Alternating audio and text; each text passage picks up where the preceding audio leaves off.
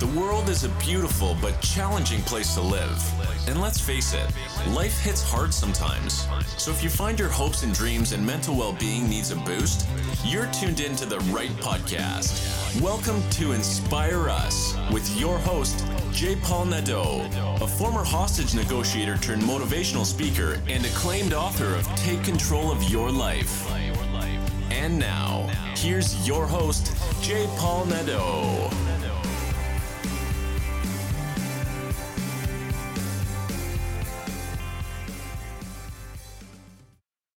Hello, everyone, and welcome to Inspire Us. I am your host, J. Paul Nadeau, and thank you very much for tuning in. As you know, I am a big fan of Clubhouse. On Saturdays, for the last year and a bit, I have been holding rooms on negotiating your way out of self-sabotage, and I have some amazing moderators who join me, people from all walks of life with great experiences.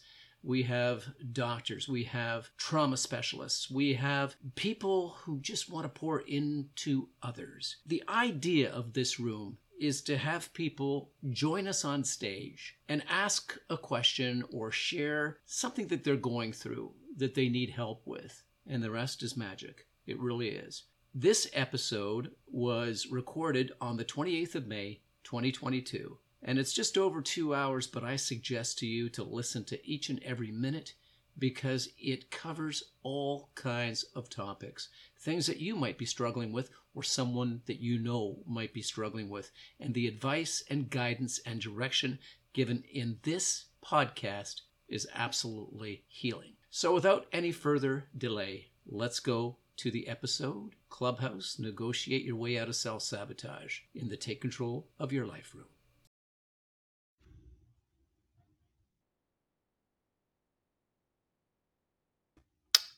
Hello, Tony Bear. Good morning. Hey, good morning, bro. Good morning, King. Good morning, everyone. Hey, Paul. I'm going to need. Um, I'll, I'll I'll stay in the in in the um, moderator here room. I'm going to need about five minutes or so, and I'll explain when uh, when I uh, get back on or when I flash my mic. You bet. Okay. Okay, buddy. Thank, Thank you. you. And good morning, everybody. Good morning, King. Good morning, everyone. Hello, Paul. Hey, Bear. And hello. Well, look, wow. Hey, a lot of people jumped in early here. Thank you so much for coming by. And uh, welcome to the Negotiate Your Way Out of Self-Sabotage room. And we'll just get underway in just a few moments here. But in the meantime, um, if you know of anyone else who might be interested in this room, uh, if you can uh, ping them into the room, that'll be, you know, greatly appreciated by us so they can come and uh, contribute to the room as well, or just uh, sit back and learn a few things. And of course, if any of you do want to come up on stage anytime and ask any questions or share any thoughts, just raise your hand and we'll bring you up here on stage. But if you aren't able to speak right now, you can also pop your questions or comments in the room chat as well, and because those are open, and so feel free to do that whenever you'd like as well. And like I said, we'll get in the way in just a couple minutes here, so if anyone else needs to go grab a coffee or a quick drink, you still have time to do that. And uh, yeah, so uh, looking forward to the room. I am as well, and I just wanted to uh, welcome everybody. Uh, Zena, I see you. Lauren, Anna, Lisa, Hamid, you are new to Clubhouse. Congratulations. Uh, your uh, your first week here, that's uh, amazing. Aurea, Rotha, Antonio, uh, Tashin, Liliana, Knott, and Kristen, thank you so much for joining us here. Uh, Karim just joined, and thank you very much for doing that. Uh, Zizi is uh, is now a listener as well. Michelle, welcome. Bonjour. Yes, bonjour. We're going to get started in just a couple of minutes, uh, folks, and uh, we will bring you on stage uh, after the introductions and after I get started with my little spiel, which I always do. And uh, so welcome, everybody. It is Saturday for us. It's Saturday, the twenty-eighth of May, two thousand twenty-two, and uh, I'm happy to have everyone here. We're in the Take Control of Your Life uh, club, and if you would like to join the club, just tap on that little greenhouse and join us. We would love to have you. That way you'll be notified of every room that we uh, that we start. And hi, Jacqueline, thank you for joining us. Yeah, Doctor Allison. Whoops. There we go. All right. So uh, let's get started with introductions, and then we'll get going. So I am going to turn the microphone over to Robert. Robert, were you flashing your mic, or are you ready for an introduction? Yes, everybody. Thank you. Yeah, good morning, everyone. My name is Robert Nadeau. I am Paul's brother, and uh, I've been in this room now for a while. And uh, as I'm always fond of saying, I come to this room more to learn than to contribute, because I think we learn a lot in sharing uh, vulnerability and experiences. Uh, my background, uh, I um, my undergrad was in philosophy. I majored in the history of philosophy and science. I am a lawyer by day. I am an entertainer by night. I'm a mentalist. Uh, my tagline is magic for the intelligent mind. And my focus has been the last few years on critical thinking. I have developed uh, my own critical thinking program. Um, and uh, I think that's maybe what I bring here is uh, try to bring a little bit of sober second thought sometimes to some of our reflections. Uh, but uh, more than anything else, I'm here to learn. So with that, uh, Paul, I guess maybe I pass it over to King. Yes, please.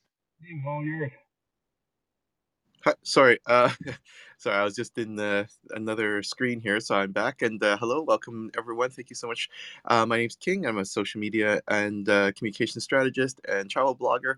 And once again, similar to Robert, oftentimes I'm here more to listen and learn, uh, and just uh, you know, some marvel in the incredible insights that everyone else has, and wherever I can and where where I'm able to contribute with some of my life experiences to help out here, I certainly do. Um, but uh, definitely very happy to be here, and uh, and a thank you to everyone uh, who joins us week after week.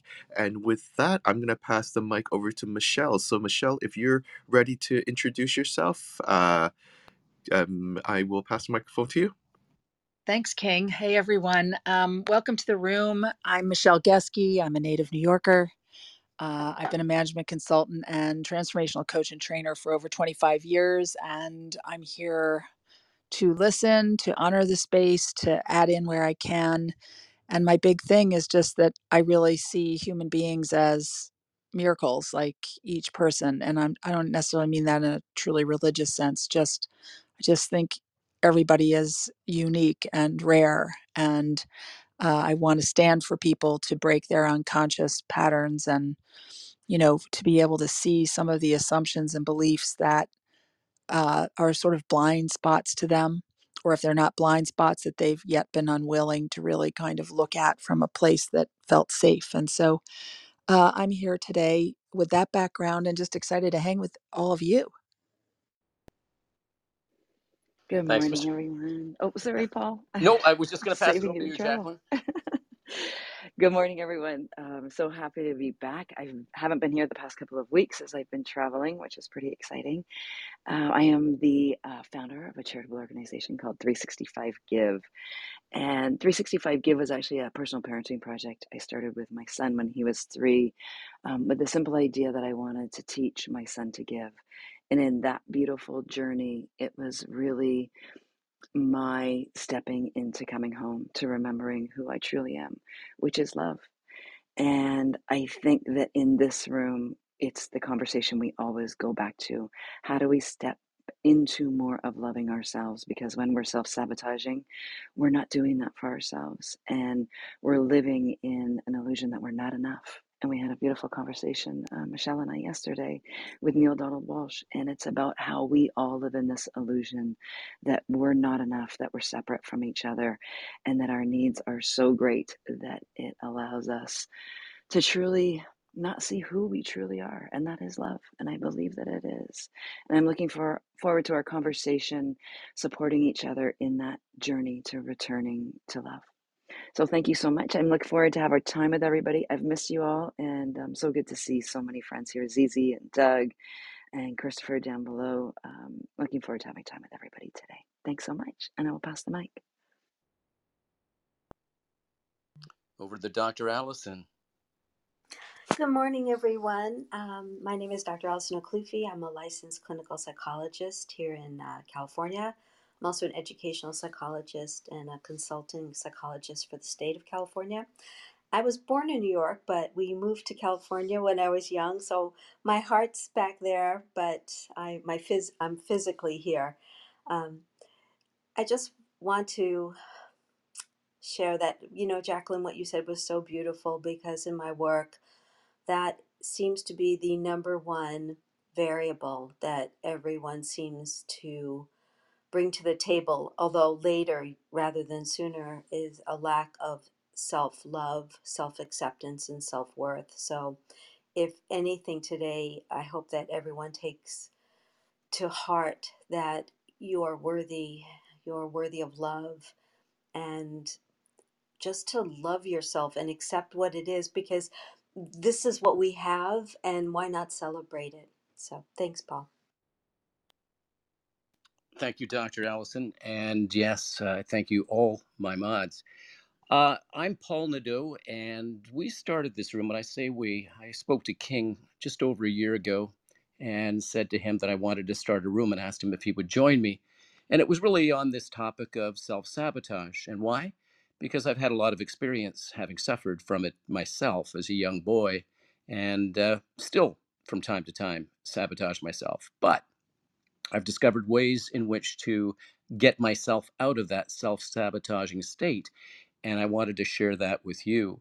My background is that I'm a former hostage negotiator. I also worked as an international peacekeeper, and I worked with special victims in the Special Victims Unit. And it was there that I truly discovered the awesome power of how we can change our thought patterns when terrible things happen to us. Some people will remain a victim because they'll feel that there is nothing that they po- can possibly do to get themselves out of this state, that somebody has taken their power and control away from them, and that there's nothing that they can do to restore it. Well, that's just not true. When bad things happen to us, we may feel as though our power is gone or our control is gone, but it's never gone. It's just shifted a little bit. All we need to do is find it and bring it right back to the foresight. And that's what I was helping a lot of victims of crime do. And there are different ways of doing this. So what is self-sabotage? And I go through this every week because I want to ask each and every one of you to imagine if any of these apply to you at the moment. And if they do, feel free to come and share, because our moderators, we do not dispense any kind of psychiatric information here, or this is not a form of therapy. It's from our experiences and from our hearts and from the hearts and experiences of other people who may have experienced and likely did experience something like what you are going through right now. And to, c- together, collectively, we can help each other. That's the whole idea. Jacqueline was mentioning uh, that uh, in, in the room that they were in yesterday, collectively, we are together. And this is what the power of this room is. So let me go through it. The definition of the word sabotage includes to deliberately destroy, damage, or obstruct something. Now, there's an idea, the deliberation. We've heard of, hey, something was sabotaged to this boat, this dock, whatever. It was sabotaged. It was deliberately destroyed, damaged, or obstructed. So self-sabotage, on the other hand, that idea of self-sabotage refers to behavior or thought patterns that hold us back and prevent us from doing and living the life that we deserve to live. And much of that is deliberate, because we are in charge of our thoughts, nobody else. Nobody else tells us how to feel. We choose that on our own, because that is the gift that we were each given. Nobody can make you feel bad unless you give them permission to. Nobody can hurt you.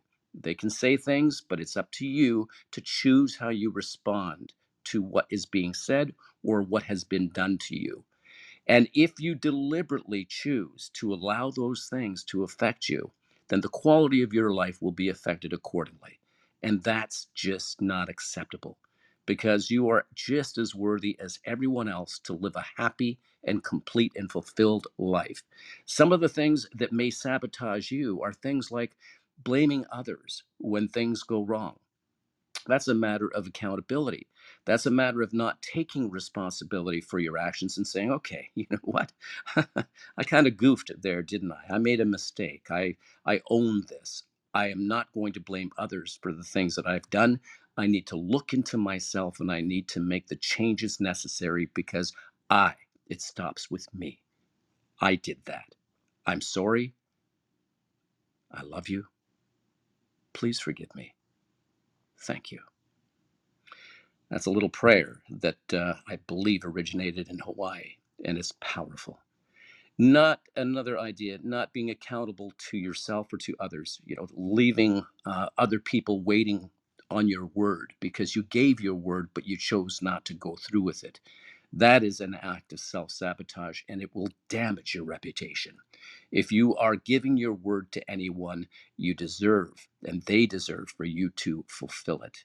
So uh, choosing to walk away when things don't go right is another example of not taking responsibility or not standing up to something that may seem difficult and say, I can do this, I can do this, and program your brain to believe that you can.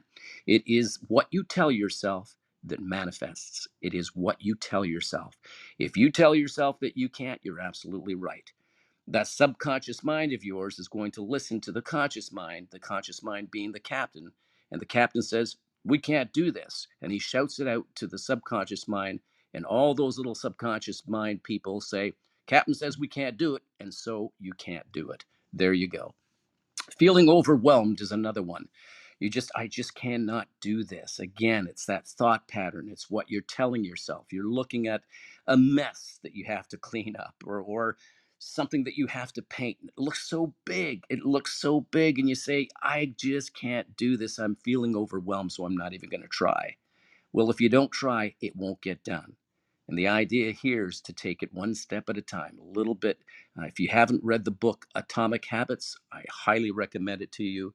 It can help you to take even the largest projects and make them manageable. You don't have to do it all at once. Just remember that and celebrate the small victories. That is so very important as well.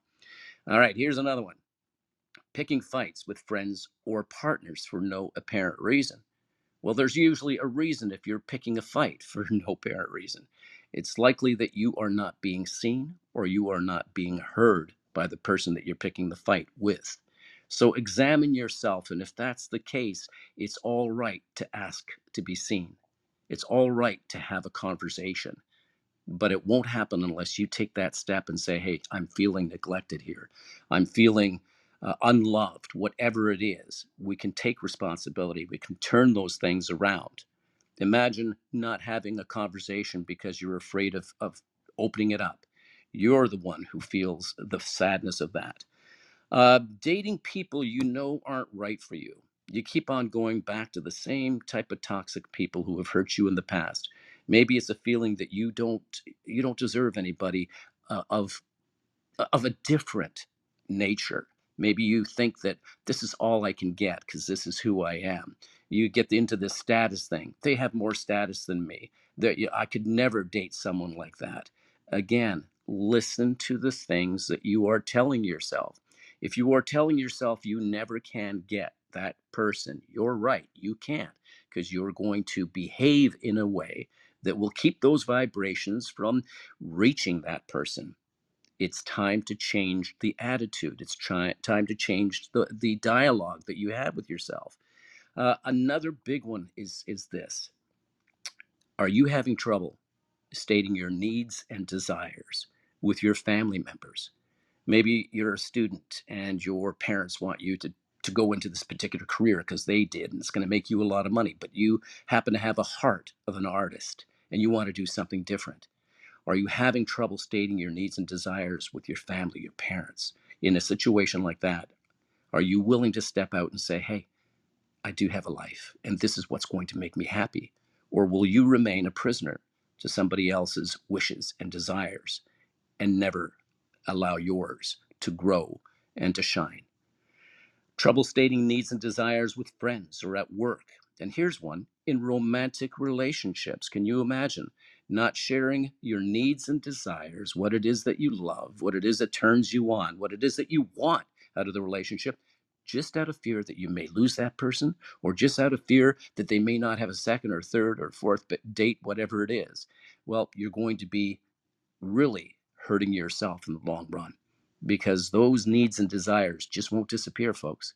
It's all right to share your needs and desires, your wishes, with other people, especially if they mean something to you.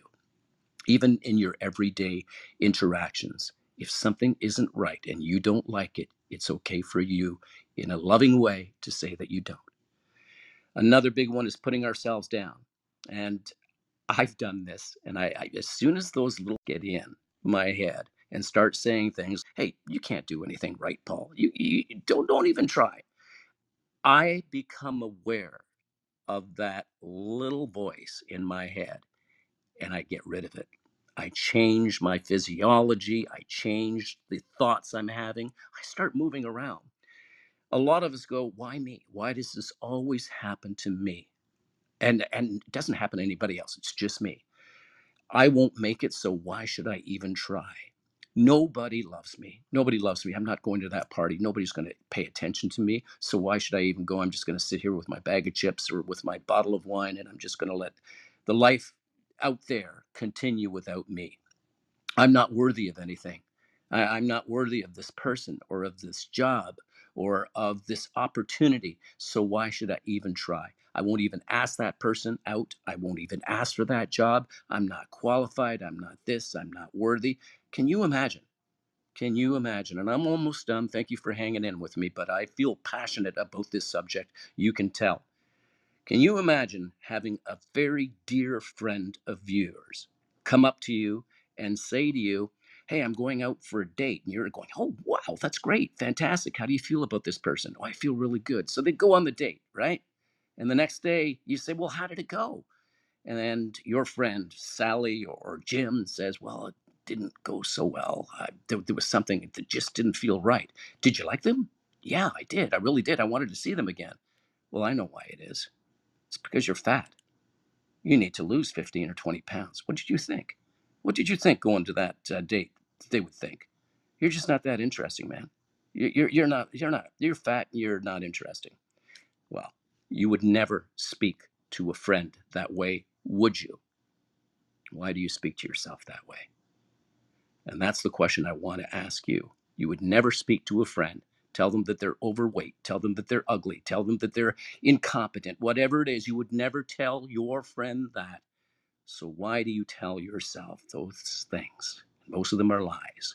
And if there's something that you need to change in your life, if there's some weight that you need to lose, then it's okay. You just got to start somewhere. And you got to start talking to yourself in a more positive way. Because the more that we do that, the more that we change our state of mind, the more we get out of self-sabotage and the more that we enjoy this world. So thank you so much for paying attention to my spiel. And on that note, I am going to ask uh, King to reset the room, and then we're going to get started with our first speaker. I will say uh, I would like to keep the shares to about two or three minutes. I don't want this to be a room of promoting uh, a coaching business that you may have or, or anything else. I just want you to share something or ask a question. Just make it about this self-sabotage, maybe something that you went through, or maybe something that you're going through, so that we can share with you. And please do share this room. There's a little button there, and I would appreciate if you do share this room, because you're going to find out from the wonderful uh, people that I have here, my moderators, that we have got something to share with you. And so I am over to King. So thank you very much.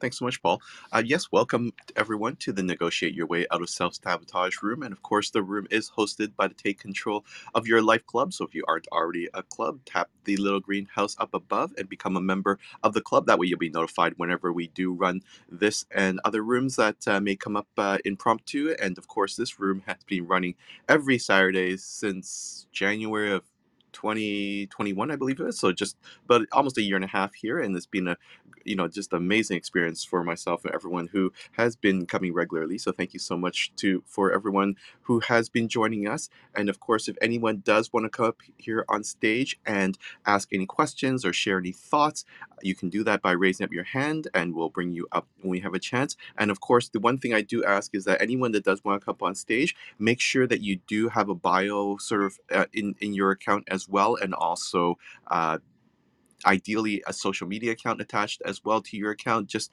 because we're trying to keep the space up here as safe as we possibly can. So we just want to make sure that uh, you're not uh, someone that's looking to disrupt the stage, or, you know, or just uh, a bot that's uh, just going to, once again, coming up here to disrupt the stage as well. So uh, if I can ideally ask that, you know, you have something written in your bio, just so we know that um, that you're not uh, a, a troll of some sort. And also, um, of course, if you aren't able to come up on stage, you can also share in the room chats um, as well, which are open, so you can share your thoughts or in any questions you may have in there as well if you aren't able to come up on stage to speak. And uh, as Paul said, we would greatly appreciate it if you could uh, share the room as well with um, Uh, e- either people on Clubhouse or i- on your social medias, just because that does help uh, our room to grow as well. And we would definitely very much appreciate that. And of course, if you do know of anyone that might be interested in the conversation, if you know of anyone that, you know, would likely have some questions, uh, ping them into the room so that they can come and participate as well. And of And then after that, of course, I always say, like, there's al- always a lot of really interesting people in the room. You know, obviously, my amazing moderators up here are some of those people. So take a look around while you're here. You know, t- take a look to your left, to your right, you know, above you, and read everyone's bios. And if you see someone whose story resonates with yours, give them a follow, because obviously Clubhouse takes into consideration the people you follow, the rooms you go into, the clubs you belong to, and it helps, you know, uh, the algorithm curate your experience here. So if you're going to be, you know, on Clubhouse, you might as well make it the best possible experience you can and make it easy for the algorithm to know what you like and the kind of people that you are interested in. And so that definitely helps a lot to improve the experience and make everything a great time for you here on Clubhouse. And finally, of course, I do say, just uh, don't just follow the people here on Clubhouse. Make sure you follow them on their Instagram and their Twitter accounts as well, because that gives you a chance to get to know them a little bit better. And also, you know, God forbid, should Clubhouse not be here, like, you know, in a few months or a year or something like that, you won't lose contact with these amazing people that you've met. So make sure you follow them also, you know, on their other platforms as well. That way, it gives you uh, extra avenues to connect with them, and also to make sure you don't lose them um, should uh, Clubhouse uh, not be around anymore. But hopefully it will be here for many, many great years to come, because I've definitely enjoyed it very much, and uh, hopefully you have as well. And so with that, I'm going to pass the mic back over to Paul.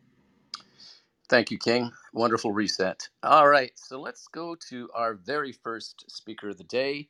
Uh, good morning, good afternoon, good evening to everyone. But Zizi, you are first. Welcome. Are you there, Zizi? Thank you, Paul.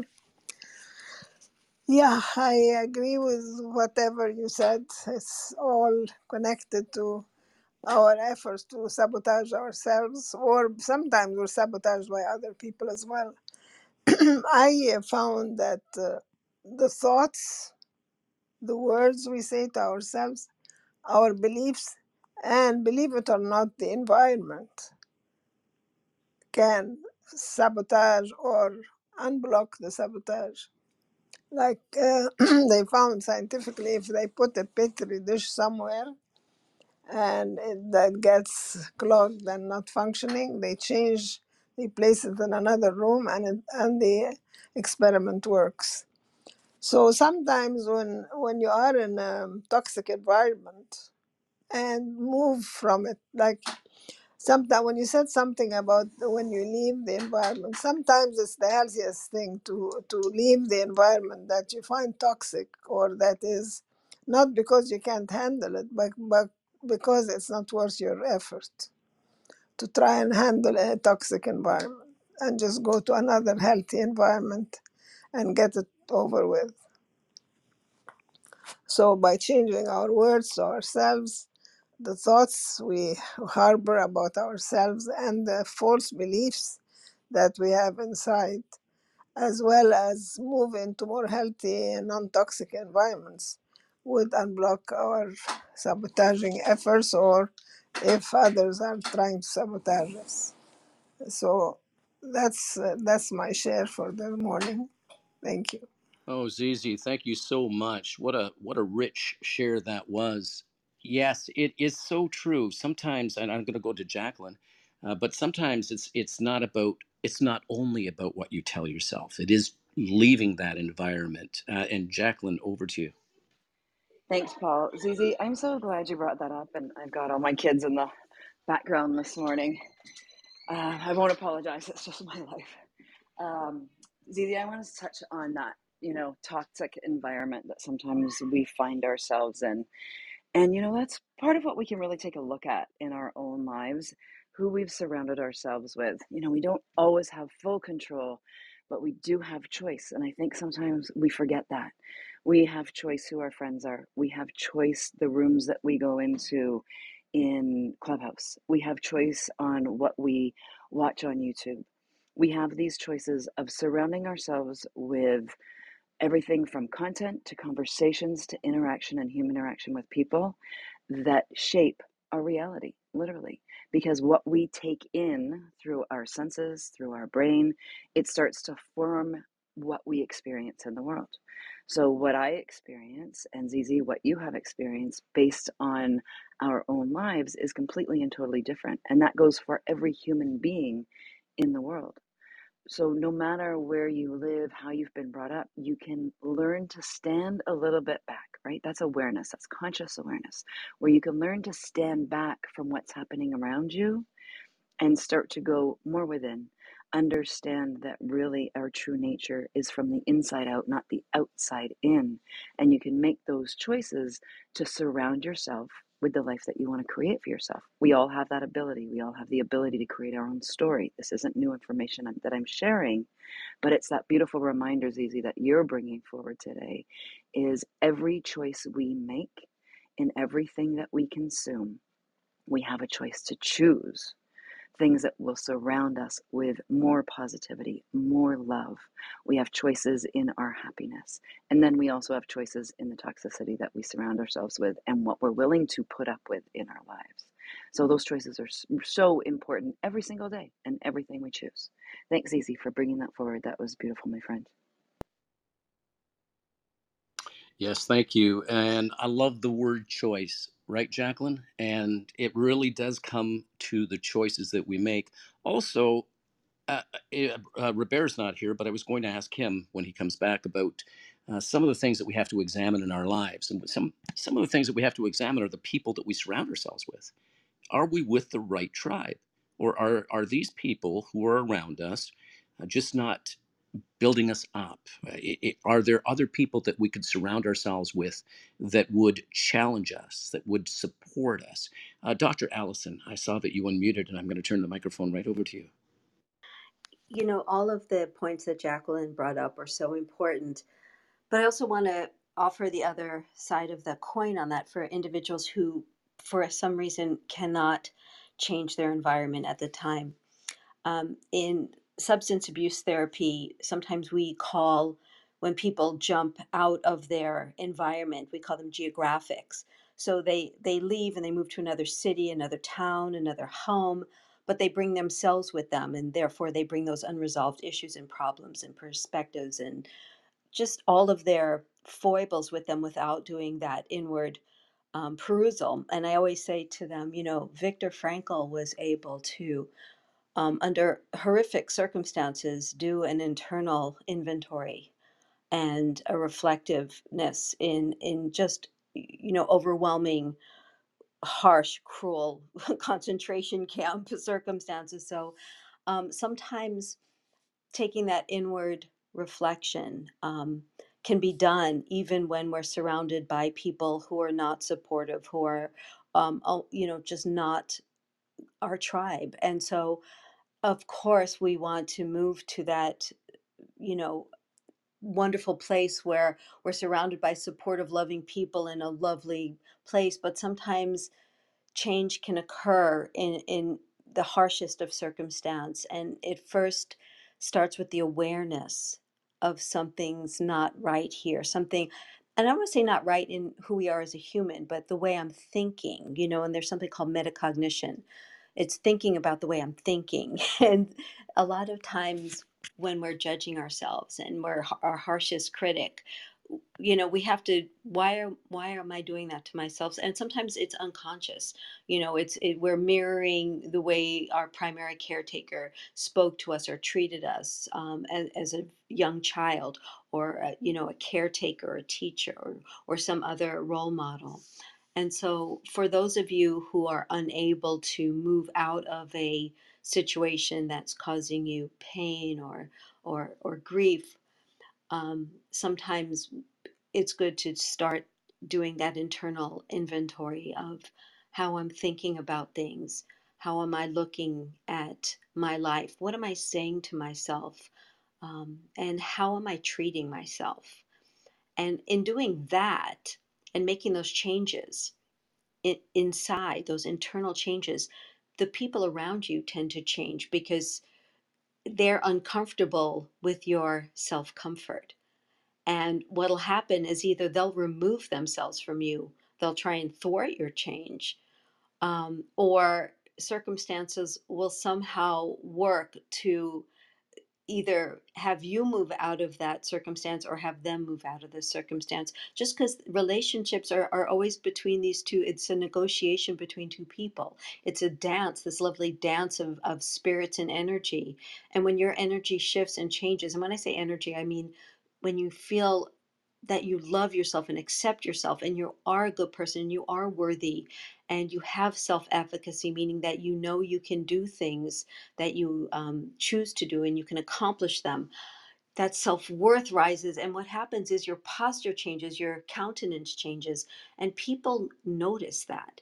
And the ones who want you to play small, the people who want to keep you down or thwart that, if they can, they tend to fade away, um, or they tend to create conflict, which is then that impetus knowing that you can physically leave because they have now shown themselves to be a, a non-supporter of who you are. So um, I just want people to know that at any point in time in their lives, um, that inside work can be done wherever you are at whatever time.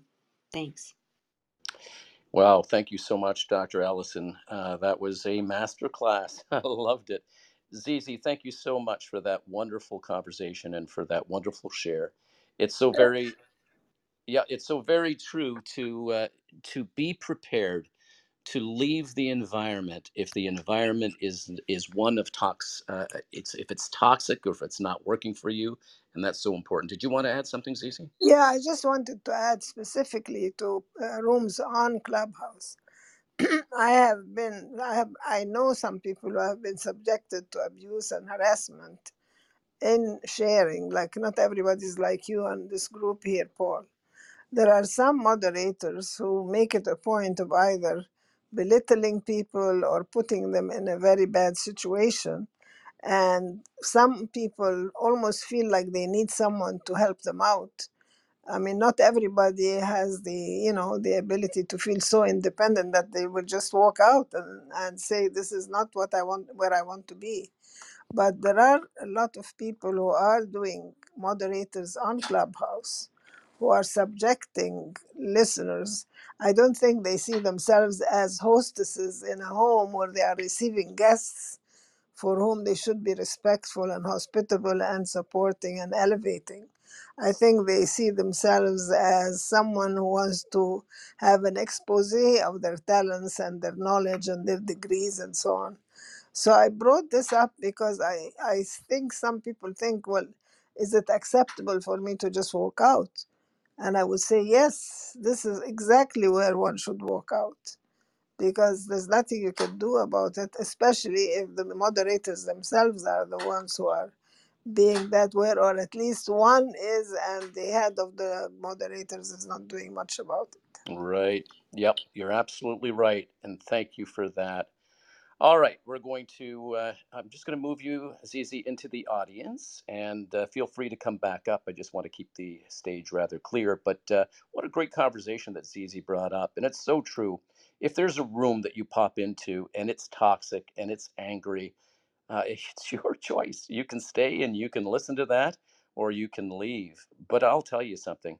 The more you expose yourself to dirt, the dirtier it gets for you.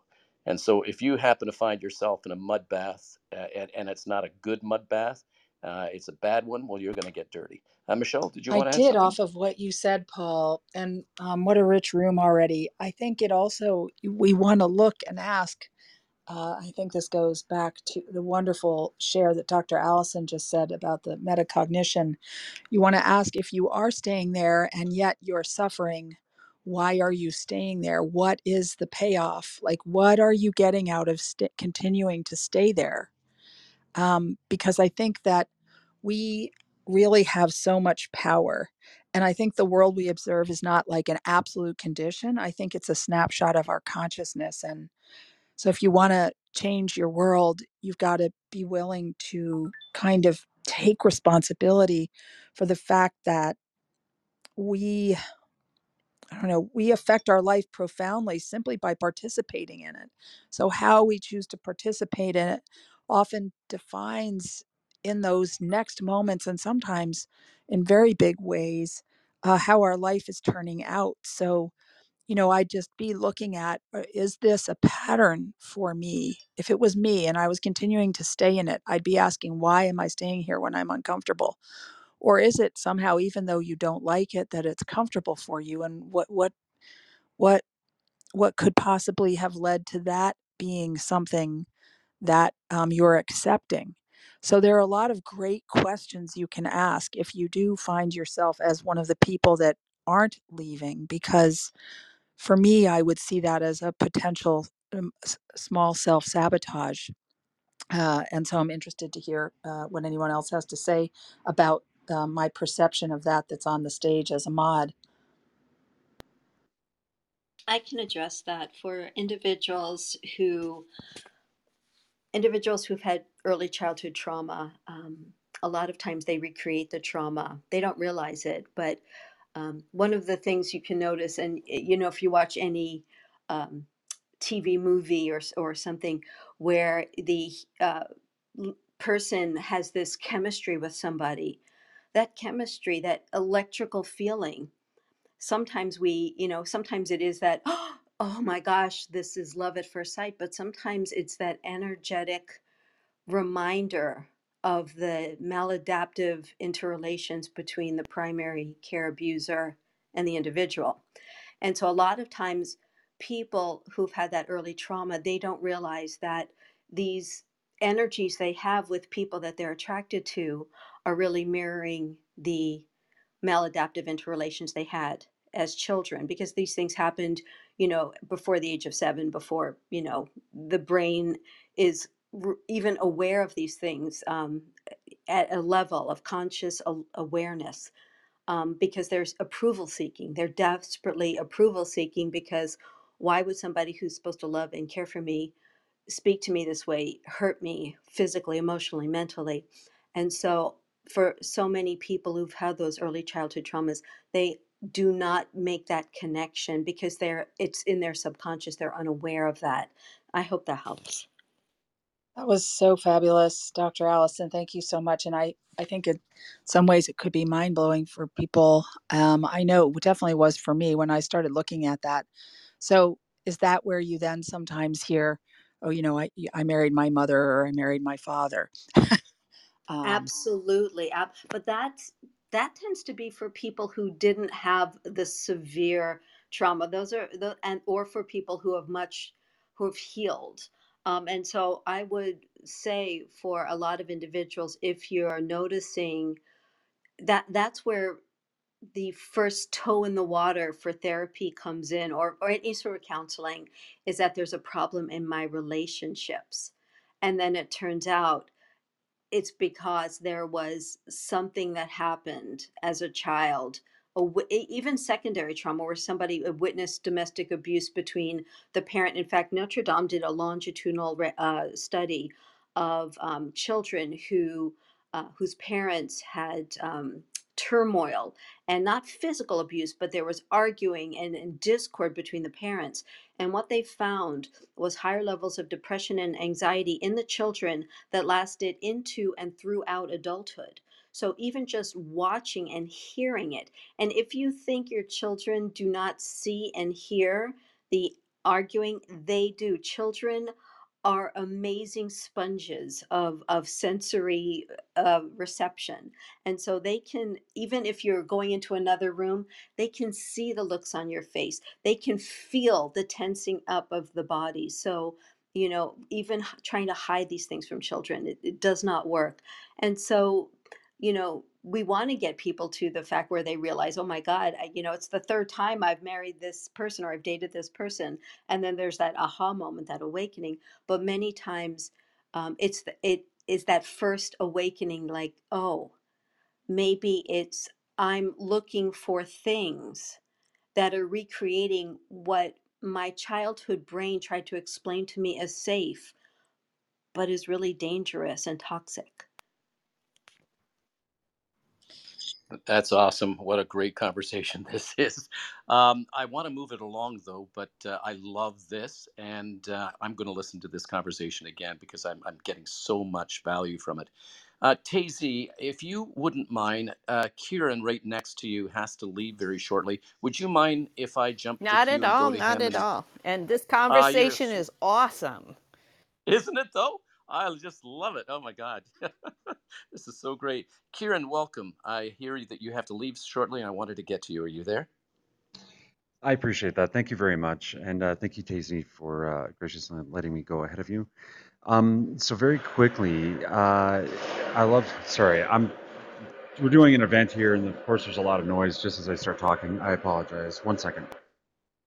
Uh, not to worry. We can still hear you, so uh, jump in when you feel. Uh, we'll give you a couple of seconds there. Okay. There you so, go. Um, from from my training in uh, crisis intervention counseling and now moving into drama therapy, um, the way my mentor had explained these topics to me is, and and I hope this doesn't uh, affect anyone, but it, this is probably a safe place for all of us to to talk about this if it does affect someone. The worst thing that an abuser teaches us is how to continue hurting ourselves. So we start to seek familiar comfort zones, even if that means it's an abusive relationship or self-sabotaging behavior or situation. And part of healing is recognizing that the abuser or the self-saboteur themselves may be living out these behaviors. And that helps liberate us and wakes us up to not only living more authentically, but also to making conscientious, active choices in our lives. So it's starting to notice the patterns and, and our roles in them, like what happened, how do I take it, what do I do about it, and what do I want to do differently next time? Um, so Paul, you had mentioned that, Doctor O'Kloufie had mentioned that, and, and I think Zizi was saying that about, you know, taking that that power back to kind of recognize, you know, we have choice, and, and choice has power. You know, so having this awareness um, to the things that we do that are self-sabotaging, as well as the situations and even the people that enable these things, can start to empower us. But to get there, it, it does feel painful at first. You know, we, there's a sense of betrayal. There's a sense of self-betrayal. There's a lot of grieving, to be honest, um, when you start to recognize, you know, maybe my best friend is also self-sabotaging, and we feed off each other, and we just, you know, I have to get some distance to, you know, feel go- good about starting a new exercise program or a new diet or applying for that job or moving for, you know, a relationship or something. And uh, um, that's part of, of the whole healing process, if that makes sense.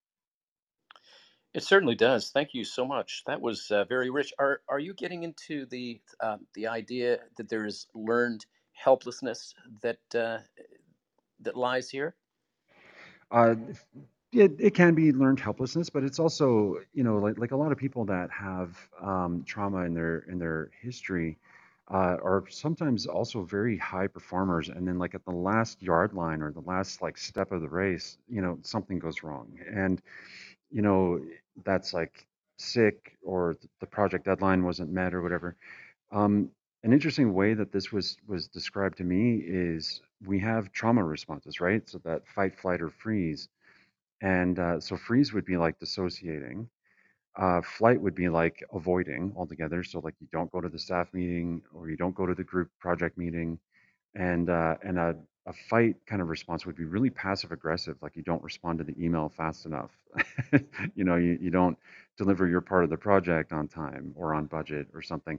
Like it, it's very subconscious, you know, subtle behavior, but they're like these tiny split second decisions that we make that are self-sabotaging because it's like trying to set up, you know, the, the comfort zone of what we're used to. So if you're used to being like as a child, the trauma of, of being abused or neglected or talked down to or whatever, if that's your, your go-to, then as an adult, you're going to do things without really realizing it um, to kind of keep living out that cycle, right? So becoming aware of that pattern. So sometimes it is learned uh, helplessness, um, but sometimes it's literally a trauma response, like just being passive aggressive or being avoidant or uh, shutting down altogether. And um, then uh, trying to figure that out and, and move forward in healing. Wow. Thank you. Uh, any one of my moderators want to add to this wonderful, rich conversation? And thank you, everybody. Thanks for the opportunity. Hey, listen, thanks for joining us, and I hope that you can come back uh, next week and uh, share as well. I would love to. I, I do have to jump off. Um, I'm going to listen to this recording later. I would love to hear anyone's thoughts on this, as I'm still learning myself. So, uh, but thank you again for the opportunity, and I'll, I'll be back next week. Appreciate it. I'm learning as well, so thank you. Uh, do, All right. Do any one of my uh, moderators want to uh, add to this conversation before we move on? All right, so we're going to uh, go to Tazy. Tazy, thank you so much for that. How are you? Oh, I'm good, thanks. And no problem at all. So I'm experiencing something new. Well, it's not actually new, but I feel a little bit exposed because of the recordings on Clubhouse, which I don't mind. And I think it's probably a good step for me to start being aware that, oh, what I'm saying is actually getting recorded and going out into public. But I do feel a little bit, and this is just a feeling, and I'm not judging it in any way, but I do feel a little exposed lately with what I'm sharing. So that's just a note. But mostly I'm working on self-acceptance in the realm of listening to myself. So I've been listening to the recordings over again and hearing myself speak. And there was one that I did just solo talking. It was when my sister was getting out of the hospital. They were pushing, well, the hosp- the psych ward wasn't a good place for her. And so they were urging her to move out. And like mental health care across the country, there isn't enough, and there's not adequate beds, and there's not adequate placements. She's severely mentally ill with uh, paranoid schizophrenia, and she needs a highly structured program. But she has this heart attack that she's dealing with. And so she was in a nursing home, and they were they were not happy about taking her back because she had gotten violent and they had put her in the hospital, but the doctor adjusted her meds. And so the solution that I came up with, I'm getting to the point here, but the solution I came up with was to see her more frequently. So I see her every other day now. And it's start it's working out so that I can advise them. If I see her go tippy, then I can advise them. But my point is that I listened to that recording of myself, and I heard a more, um, just a minute. That's all right. I heard a, I heard a, just a second, for some reason this is causing emotion. Um, I heard a more mature and competent person, someone who I know and is me. Many times I sound like a third grader, but I forgive myself because I spent the last forty years with third, third graders. They're my people. They were. And I was taller than all of them, even though I'm really short. uh, but so I'm trying, I'm working through the self-acceptance. Visiting my sister every other day has turned out to be a beautiful gift. She is starting to fail in, um, who knows how much time I have with her. So every time I visit her, it's a gift. But I have, um, in my professional life, stepped up. I have, with my family's mental illness, I have stepped up. And then I have this child that I'm still with. And, you know, a lot of that I accept and I kind of like. It's playful and fun and who cares? And then the The last piece is um, the relationships, and boy, did that hit the nail on the head. I kept marrying my mother, not marrying, but I kept seeking out, you know, a mild narcissist. so, so anyways, I'm working on that self-acceptance. I did not videotape myself yet. That's the next step, but I have been listening to recordings, and I am pretty proud of my progress. Any I, more ideas on that, I'm willing and listening. Thanks once again.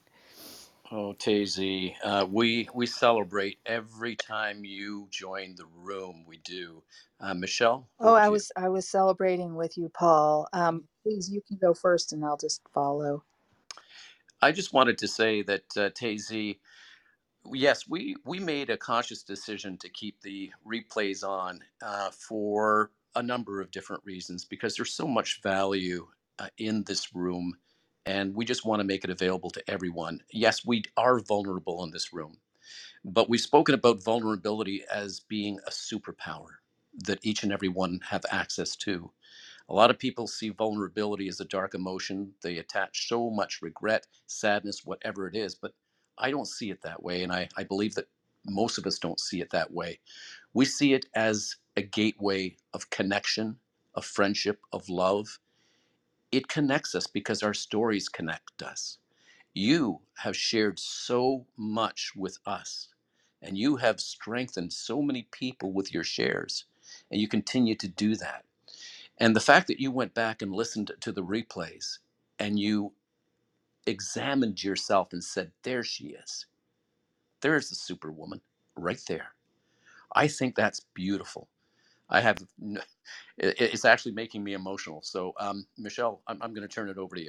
Yeah, Paul, actually, that's exactly the space I'm in. I'm emotional, Tazy, um, for exactly the reasons that Paul mentioned.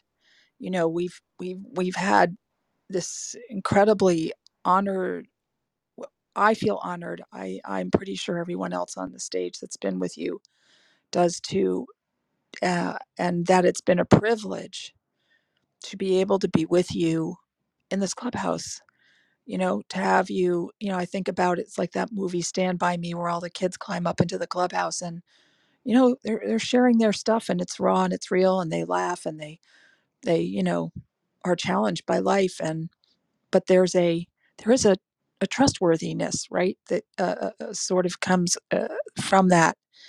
And you have been the one, actually, that started to create a broader trustworthiness, I would assume, this is my assumption, in this room, by virtue of your willingness to be vulnerable, uh, by the commitment that at some place you made to yourself to get out of how it has been, to have something new without having any evidence. You did this without having any evidence, Tazy, and you've been doing it every week. I mean, there hasn't been a week where you haven't come in already with some other self-discovery or uh, being in some space of transformation or curiosity about your life. And because of that, I think it's allowed other people to come in and stay. You know, people will come who are in the lounge, and if they had the ability to flash their mics, I just know there are people in the lounge below who've been in this room just as often, and they haven't been up on stage, but they come because of your voice and your courage. And so, um, number one, I wanted to honor that, that, that opening to real self-love and growth. And the other thing I wanted to share that's been really incredible is to, is that it's like, yeah, you were a teacher, man. You taught like third graders, and they were your people. And you had tons of knowledge, you know, that tons of facts and information, techniques uh, uh, to, you know, support the environment and to, you know, in a, a way manipulate that environment in order for all of you, you and the kids to like thrive, right? But also you now have this new kind of um, of ability to to sort of ten x your wisdom, which is, you know, what you know from your inner world, how you're connecting with yourself, how you're connecting with others, how you're connecting maybe with the whispers, um, your intuition, and and you're really delivering your own unique contribution. You're showing us how to thrive, not just survive. And I think that that knowledge uh, does help us navigate in this world, but but wisdom helps us navigate in that environment of our, our soul level. And I think that's so important, and at that love level, because out of all of this work that you've been doing, you're, you're now in with your sister every other day. And I, I have a brother who suffers greatly from mental health issues as well. So you resonate a lot with me. And I always, I know I say that to you, but it is important to me to hear your journey because it allows me some sense of, um, of feeling like, yeah, I'm in the club, you know, I'm not alone. And, uh, and what I can only guess is that it must be, it, it's going to be interesting because that you that's showing up every day or every other day with your sister as you transform, who knows what that possibility of who you are can bring to the table in that relationship out of you loving yourself more deeply uh, and the, the space that that opens up. So I just want to say bravo. I want to thank you. I want to honor every courageous thought that you've been willing to um, to to really embrace. Uh, and I look forward to what comes next for you, Tazy. So that's it from me. Thank you, Michelle. Uh, Doctor Allison wanted to add to this as well.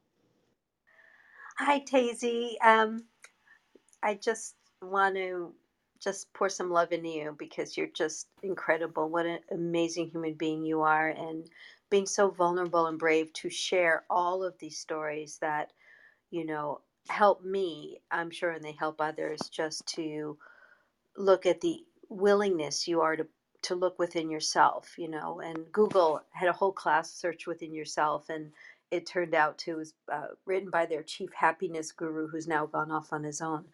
Um, but I want to bring up the um, idea of something called the affective filter.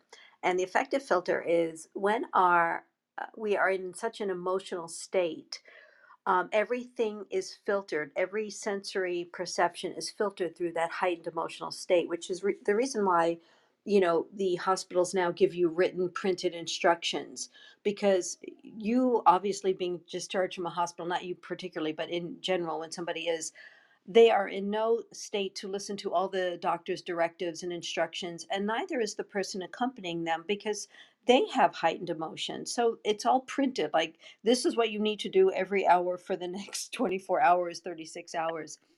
But it also um, is applicable. Uh, you know, I was an educator for many years, and, you know, when students are in a heightened emotional state, many of my students were, I taught in Los Angeles, um, things could not get through because they were processing everything through this affective filter. And so for you to go back and look at sometimes um, that you are stronger than you thought you were, the filter doesn't necessarily just say that you're not processing stuff. It's sometimes you don't realize how much you are processing. So in, in reviewing what we've done or thought or said or written, it gives us a better insight about our growth, areas where we still need to grow, areas where we've made such tremendous progress, and we should be so proud and celebratory of ourselves, which is really where you are. I mean, the fact that you've been there for your sister while you're navigating these new friendships and these new boundaries. And, you know, these are the this dance of life. And, you know, we always think, and look at other people thinking, how do they sail so gracefully through life? Well, they don't they don't see the day-to-day little, you know, irritants and, and things that go on. You know, we hear Jacqueline's children in the background, and or, you know, you know um, that young man, Karen, I think uh, he had some work going on in the background. You know, we forget these, we filter them out because we just are, you know, putting our hopes and per, perceptions and perspectives on somebody else. And we're projecting things that we believe, but may not be really based in true truth and reality. So, um, you know, to always keep the focus on reflecting, was this true? How was I functioning? Maybe I wasn't as bad as I thought. Maybe I was better than I thought. Maybe I there's some areas of potential growth here. And, you know, growth and development happens throughout our entire lifespan. In fact, the adults that are still participating in growth and development activities um, into their seventies, eighties, and nineties tend to have lower levels of Alzheimer's, lower levels of prefrontal cortex and executive function disorders, Um, so it's important to keep that brain active, and reflecting is one of those activities that helps us learn to love and accept ourselves, and but also keep our brains fresh and and and bright, keep those neuro connections and synapses firing, and just helps us become more comfortable in our own skin. So I just love you so much, Tazy. Thanks. Thank you so much, all of you. Michelle, thank you for your heartfelt response. Paul, the same. And Doctor Allison, to find out that you were also a teacher. And I'm so aware of that affective filter that kicked in. I had this one student who I worked with every day after school to learn to read. This is a third grader. Every day after school. And then his dad got out of jail and he learned he was reading the next week. So it, it's, it's so true. You, you do make progress and um, are unaware of it. And I think it's a good note to just look back on the progress I've made. So thank you all so much. Thank you, Tazy. And uh, we really appreciate you. Just going to put you right back into the audience there, and uh, come back anytime. You know, Tazy is such a beautiful example. She comes into our room, and she's been here for months. Every every time she's faithful, she and she has grown so much. And oftentimes we have to we have to look at ourselves and imagine how other people see us. And when we look at Tazy as an example, we see a superwoman there. We see someone who is powerful and who takes her challenges, and she's growing and learning, just as each and every one of us are as well. So don't only look at yourself the way that you see yourself. Imagine how other people may see you. And sometimes people will see you as a superpower that you really are, but you might not see it because you're just too darn close to the mirror. Take a step back. Take a look at that person, do some self-examination.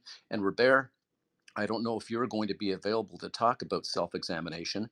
Uh, I would love it if you would, uh, but it is so important to look at ourselves to see our strengths. Are you, are you available to do that? Sure, bro. I'll be happy to. Okay.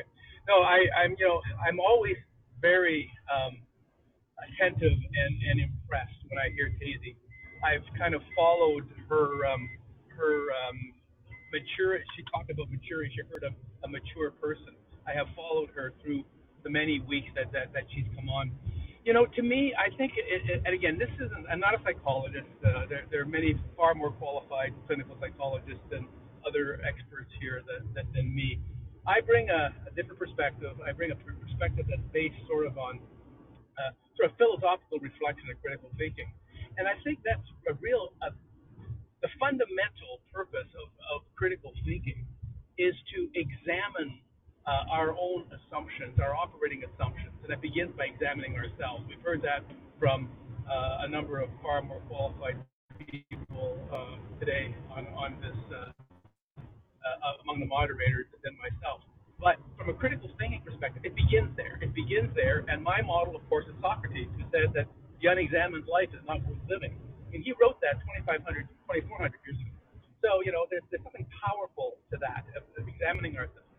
And for Tazy to go back and listen, and we listen to the uh, to the replays, and then to sort of follow her growth uh, through this is just so inspiring to me, bro. So if I can encourage anyone, if you're struggling with anything, I don't care if it's addiction, if it's a broken relationship, whatever it is, start by examining yourself and ask yourself, your operating assumptions. Are you making assumptions about the other person that you haven't really tested? You haven't questioned those assumptions. You haven't questioned yourself about them. You haven't given the other person an opportunity to explain themselves. Because so often that's what it is. And that's uh, basically it, bro. That's uh, that's uh, what I can offer. Well, that's uh, that's awesome, bro. Thank you so very much for that. And uh, oops, just uh, muted myself. Before we go any further, I would love to have Eleni and Doctor Norman introduce themselves. They are our moderators. Uh, they have joined the, uh, and I just love these people. So Eleni, over to you if you're available for an introduction. Hello, everybody. I'm Eleni. Um, my background is child actress, T V and theatre. And now I am really... Oh, you just stepped into the twilight. But I... Twilight Zone. Oh, Last, can you hear me? Yep. Okay, you're back.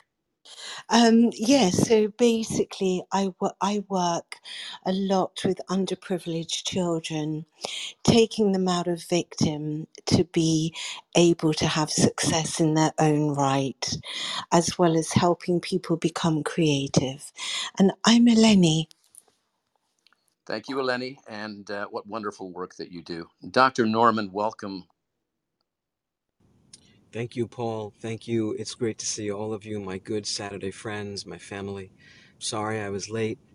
Uh, it's been a tough week. Um, as you know, I'm a trauma therapist, and I've been involved in uh, reporting on the events that are taking place in Texas. And uh, in order to do so, in order to speak about it on the news, I, I I had to really get involved with a lot of the, the events, which is overwhelming. So I, I, I, I'm trying to take good care of myself this week as best as I can. But I, I, I'm glad to be here. And those that don't know me, I, I spend my days as a trauma therapist, particularly in the lives of children who have a story to tell. And I'm trying to help those that uh, that are frightened by their story to find the words to share and to discover that they are loved and they are safe and that we can go on and live a better life. So that's who I am, a clinical psychologist and a trauma therapist. Thank you. Doctor Norman, thank you. And uh, we're all sending you a great big hug. Um, thank you for the work that you're doing. And I, I can imagine how how hard it must be and the toll that it takes on you.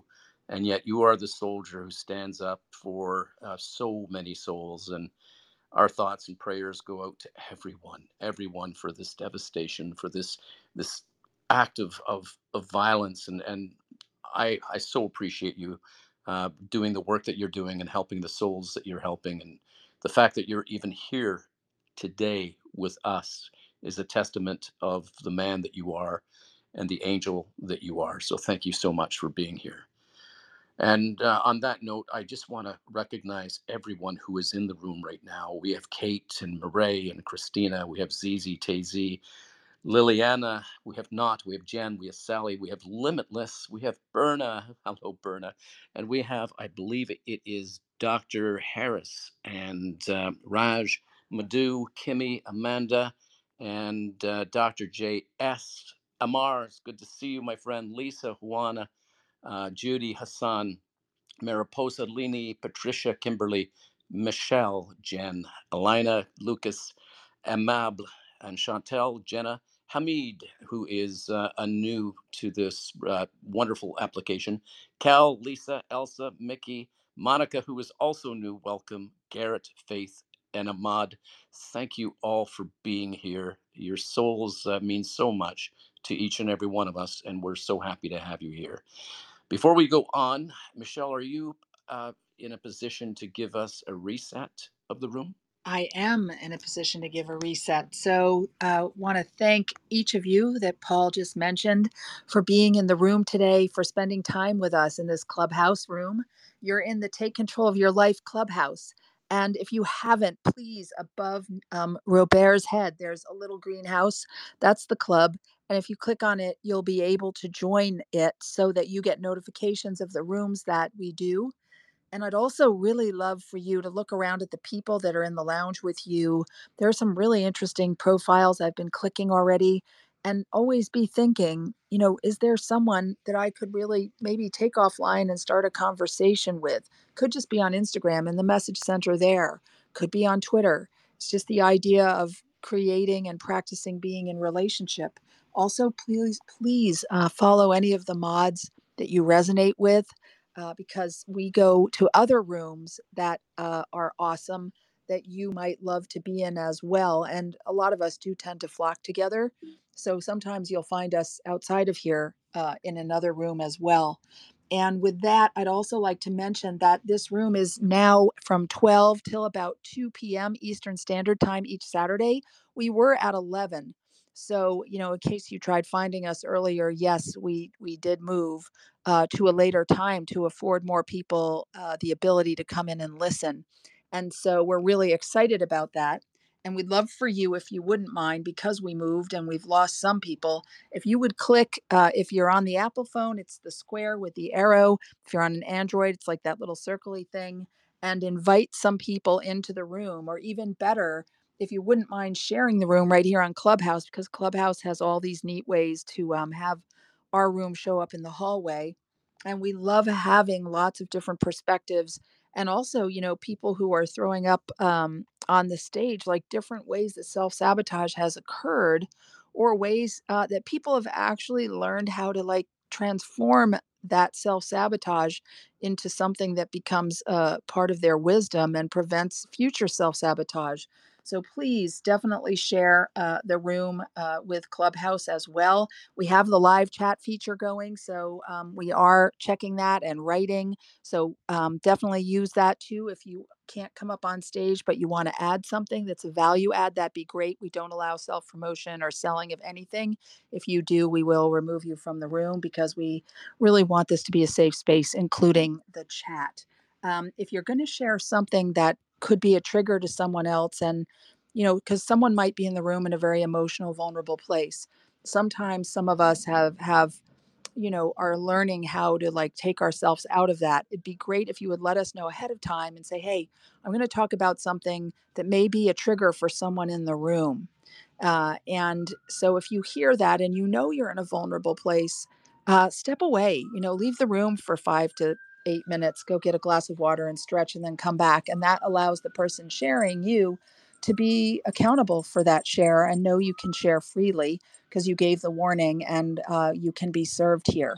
So anyway, so that's just a little bit about us. We'd love for you to have something written in your profile and be attached to an outside source uh, like Twitter or Instagram in order to bring you up on stage. And so with that, Paul, I pass the mic back to you.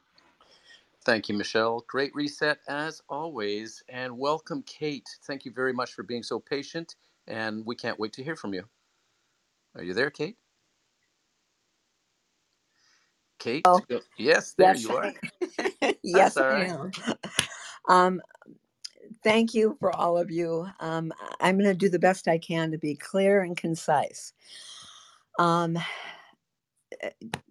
The t- Tacy person, um, first of all, helped um, put things in my perspective.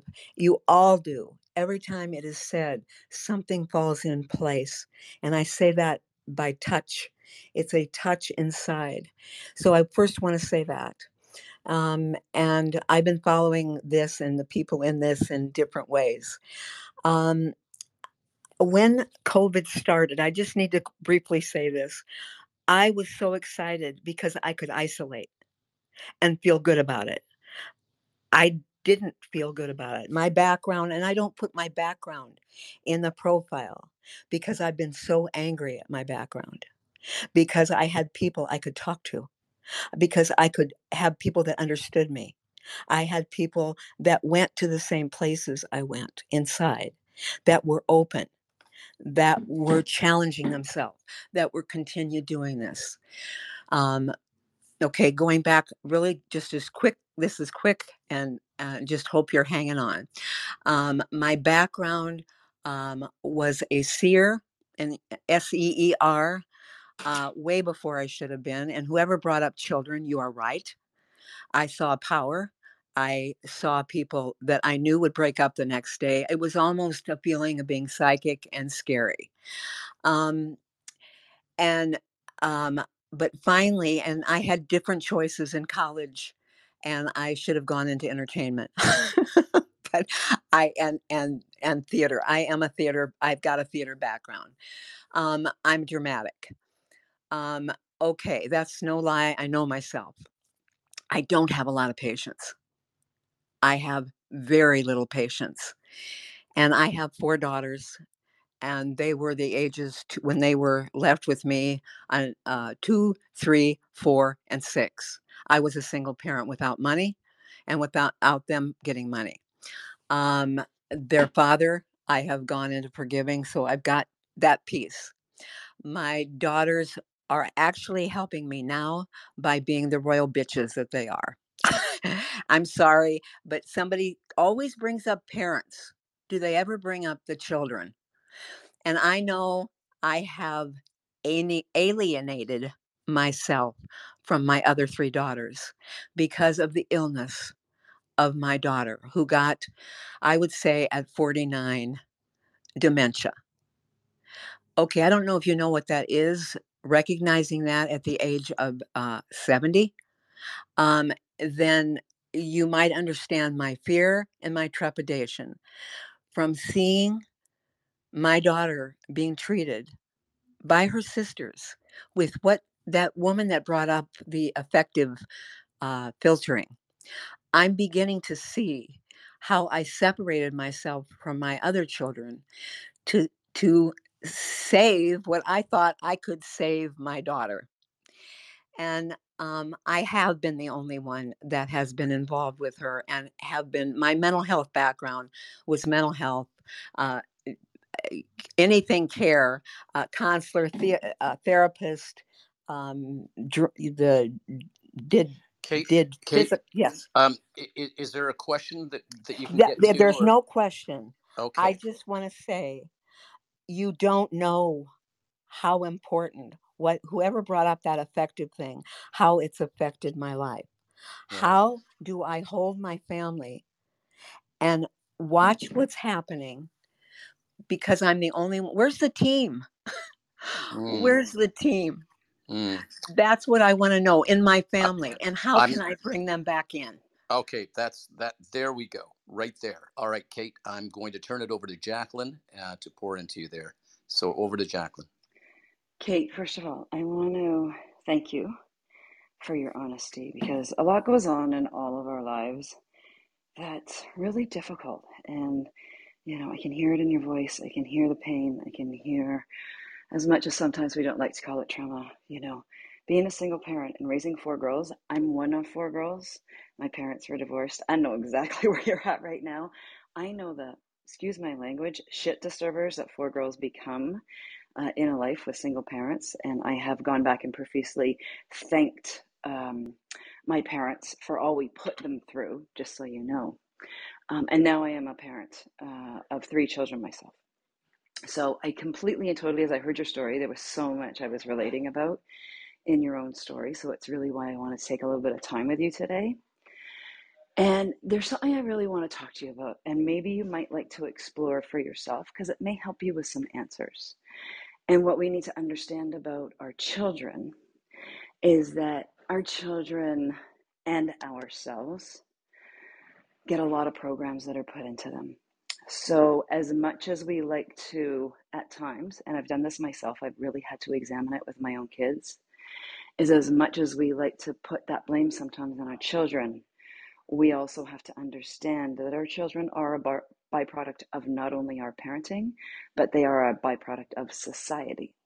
And there's a lot of programming that goes into our children that, first of all, we're not even aware of, that they experience their own experience within their own life. And then how they've also dealt with the fact that they grew up as you as a single parent. They they didn't have a male role model, role model, positive role model in their lives as well. And so all of these things shape and form them. So as much as we, we can stand here and say, where the hell are my kids now? First of all, that's not their job. We have to release that. Their job is not now to be our parent as we get older. Our job as a parent is to do what we can to the best of our ability with what we have, the resources that we have. And Kate, also listen, ha- have you looked at how your parents, potentially you were raised by them and how that influenced you? But our job as a parent is to do the best that we possibly can, love our children to the best of our ability, and set them free. Literally set them free. And that's the hard part, I think, as a parent, is that there's a certain expectation, and we see this in different cultures all over the world, that our children are then responsible. We did our job. We took care of them. We changed their diapers. We fed them. We stayed up all night with them. All of those things that we did, that in turn, it's their responsibility to then come back and do the same for us. And that's an expectation we have to let go of. Because that's not our job. It was our choice to have children. In my case, I didn't even have children. I adopted them. That was my choice. It's not their job to turn around and come back and take care of me later in life. So that's the first thing I want you just to look at. And then the second part, and I understand that one of your children has a neural difference, And again, I have three children with neurodifferences, so I am standing in your shoes right now in understanding and compassion for what we go through as parents. So uh, I want, just one second. No, sorry, Kate, one second. I'll be right. All right. Yes. Uh, when Jacqueline uh, comes back, uh, what a rich conversation this is. There you go.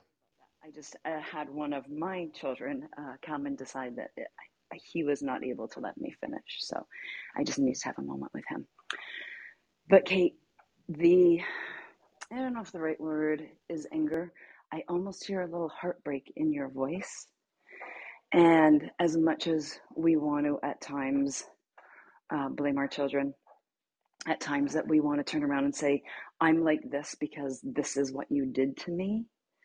We have to understand, especially as a parent, but this actually goes for every human being, is that we always get to choose our response. We always get to choose our response. So when we think our children are doing something to us, they're not. They're just responding to the world around them in their own unique way. They're not, they're not out to get us, but it's also not their job to turn around and take care of us or fill us up or that they owe us something, because our children don't owe us anything. And as much as that seems like a reality blow a little bit, I'm only coming from a place of honesty. And as a parent, what I've learned for sure, and the beautiful lessons only so far I've learned from my children, is that they've taught me unconditional love. And that's what I can hear from you, Kate, that you had to stand with your children in unconditional love with everything you went through. You were a single parent raising four girls. Like, holy crap, how good was that? That was amazing, amazing. And that takes unconditional love, Kate. Unconditional love. So I invite you just to go back to that. Be in that place of unconditional love for your children, but also know that there's a time we have to just set them free and release that, that string that attaches us, the umbilical cord that we still hold on to. Because the exchange will be when you stand in love for you, when you release all that was there that you're holding on to, when you can stand in that place of knowing of unconditional love you have for your children, then they'll be free to come back when it suits them. But we can't control how other people respond to us. We can only be the best versions of who we are with a simple hope they come back. So, Kate, I'm going to wrap this up because I could actually go on for about an hour with you. But I just want to let you know that I so resonated with what you said, and that your children are not ours, right? They're really not ours. They're own individual people. And I hope that in some way you can see that for them and let them be who they are, knowing you did the best you could. Thank you so much. Thank you, Jacqueline. Kate, did that help? No, it did not help. And it did not help because there's assumptions being made. All right. You know what? She's, uh, wait. There we go. All right. Um, if you're not willing to listen, it's okay. Um, we have a way of doing and dealing with that. So thank you. Jacqueline, that was beautiful. Thank you so much. And uh, I just want to um, suggest, uh, that, oh, wait a minute. We'll go to Murray. And over to you, Murray. Welcome. Well, hi, Paul. Hi, everybody. I really don't have any questions, okay? I have a lot of answers, no. But uh, I first off, uh, Jacqueline, Jacqueline, you know I adore you. We adore each other. And thank you for what you did adopting, because I don't even know if I've told you I'm adopted, okay? So what I want to say, I'm listening, I was a hair late, and I went, oh, my God, oh, my God, my first favorite room on Clubhouse. What am I doing here? You know, it's, it's one of my top favorites. It's Saturday morning, and you guys changed your time, and I think that's what threw me off. But I, I was listening to Azizi, my darling love, who I, I uh, she's like, she's like a mother. She's a, she is, yeah, she's my, she is my adopted mother. Yeah, she is, and love her so very dearly, and I acknowledge her and praise her and her books, and I talk about her all the time in other rooms, and she talked about me. But what I want to do, what, what Cece said, and, and because I've been getting a gist of it from a couple of other uh, Clubhouse friends about rooms that belittle and do all this. Well, you know what? Okay. I haven't been in those rooms. And also, too, I'm not around people who are horrible. I'm not around people who are empowering. Uh, it's like, what do I have, a shield? No, because of, of my studies and what I've been through, and the I had I had three ailments, uh, physical things, but no big deal. Uh, I've I've studied, I've learned, I've grown. Listened to Paul, uh, Doctor Norman, and and uh, Eleni, and and Doctor Allison, and all of you people have empowered me so much that I think. And in another uh, doc, uh, one of Doctor Norman's other rooms that I oh, I, I pester them. Um, It has put a shield around me of mindset. So because of that, uh, it, it, all that shit, pardon me, doesn't come into, into my life. Yeah, I do have challenges with people, but when I do, what I say now, because of my knowledge that I've gotten that I didn't have a couple of years ago, um, it's my responsibility. Where is the lesson here? How can I grow? What are my tools? Yes.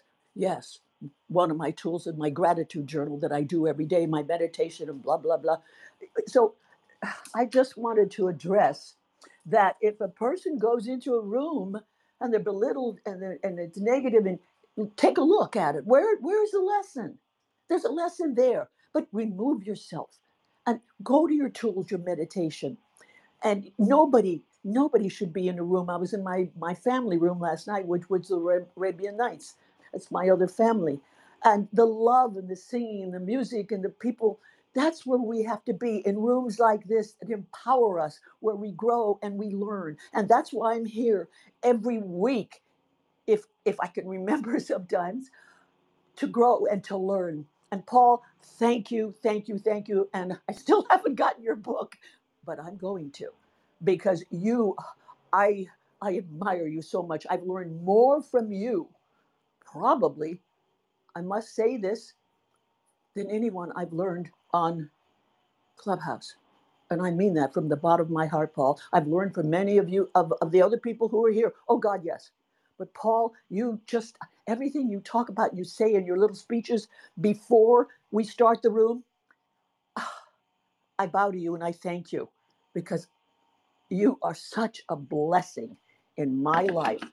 And thank you, everybody, for letting me just share what I'm feeling without questions. Now I'm going to go back to my breakfast, and you can put me down in the audience, and I'm going to listen. And thank you. I'm gratefully complete for the moment. Thank you. Uh, Mireille, thank you so much for your kind words and for saying that. I really appreciate you as well. And when you come into the room, you bring this this light, and you shine it into the room for each and every one of us to just soak it in. So thank you very much for being the, the brilliant light and beautiful soul that you are. And for those kind words, I so appreciate you. And uh, thank you. I don't know what else to say. Um, so I will move you gently into the audience, but I, I just so appreciate that brilliance. I just want to say this. When people come into the room, each and every one of us have this light, just like Mireille has, and just like Zizi and Tazy and our other speakers who have been up, and uh, each and every one of my moderators, we all have this light within us. And it's so beautiful to to show it to everybody, just to release it. Uh, there was a song written by Leonard Cohen, and I mention this quite often in this room because it's a song that resonates for me. And I believe that there's a lyric in it that can resonate for each and every one of us. Leonard Cohen was a Canadian songwriter and singer who passed away, I believe it was about five years ago, but he was truly a Canadian staple. He wrote that song, Hallelujah, the wonderful, wonderful song, Hallelujah, that I, I think has gone global. There was a song in the nineties that he wrote called Anthem. Leonard Cohen suffered from depression, and he himself struggled with self-sabotage and a number of other issues, which he wrote about in his music. He found a way to share his grief and the things that he was challenged with. One of the songs that he wrote in the nineties was a song called Anthem, and he wrote this beautiful lyric. There's a crack in everything, but that's how the light gets through. Each and every one of us have suffered our cracks. We have heard how people have struggled with things and are still struggling with things. These are cracks that we as human beings suffer. We are fragile at times, and we have suffered our cracks and our breaks. But that's how other people's lights can shine in and help us to get through the difficult things that we're still challenged with or that we're now experiencing. Some of the things in the past that need to be let go. Some of the things that are currently happening that need to let go. You have that light to shine into the cracks of others, but remember, they too have a light to shine into yours. Together we can turn our lights on, and we can we can just help one another make it through this thing called life. And if we can do that, and we see the example of that, and I'm I'm going to point to one one gentleman in this room who has a light that he pours into the cracks of others. It's Doctor Norman, who I have so much respect and admire so very much. He selflessly gives himself to the point of exhaustion, I'm sure, and to the point where it, it, it's hard, but he still is that soldier, that angel that keeps moving forward.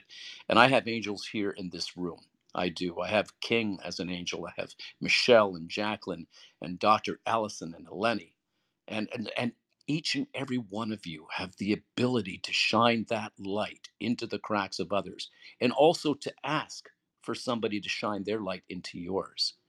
If there's something that you're dealing with that's hard for you right now, or something from your past that needs to be challenged and let go, don't be afraid to ask for help.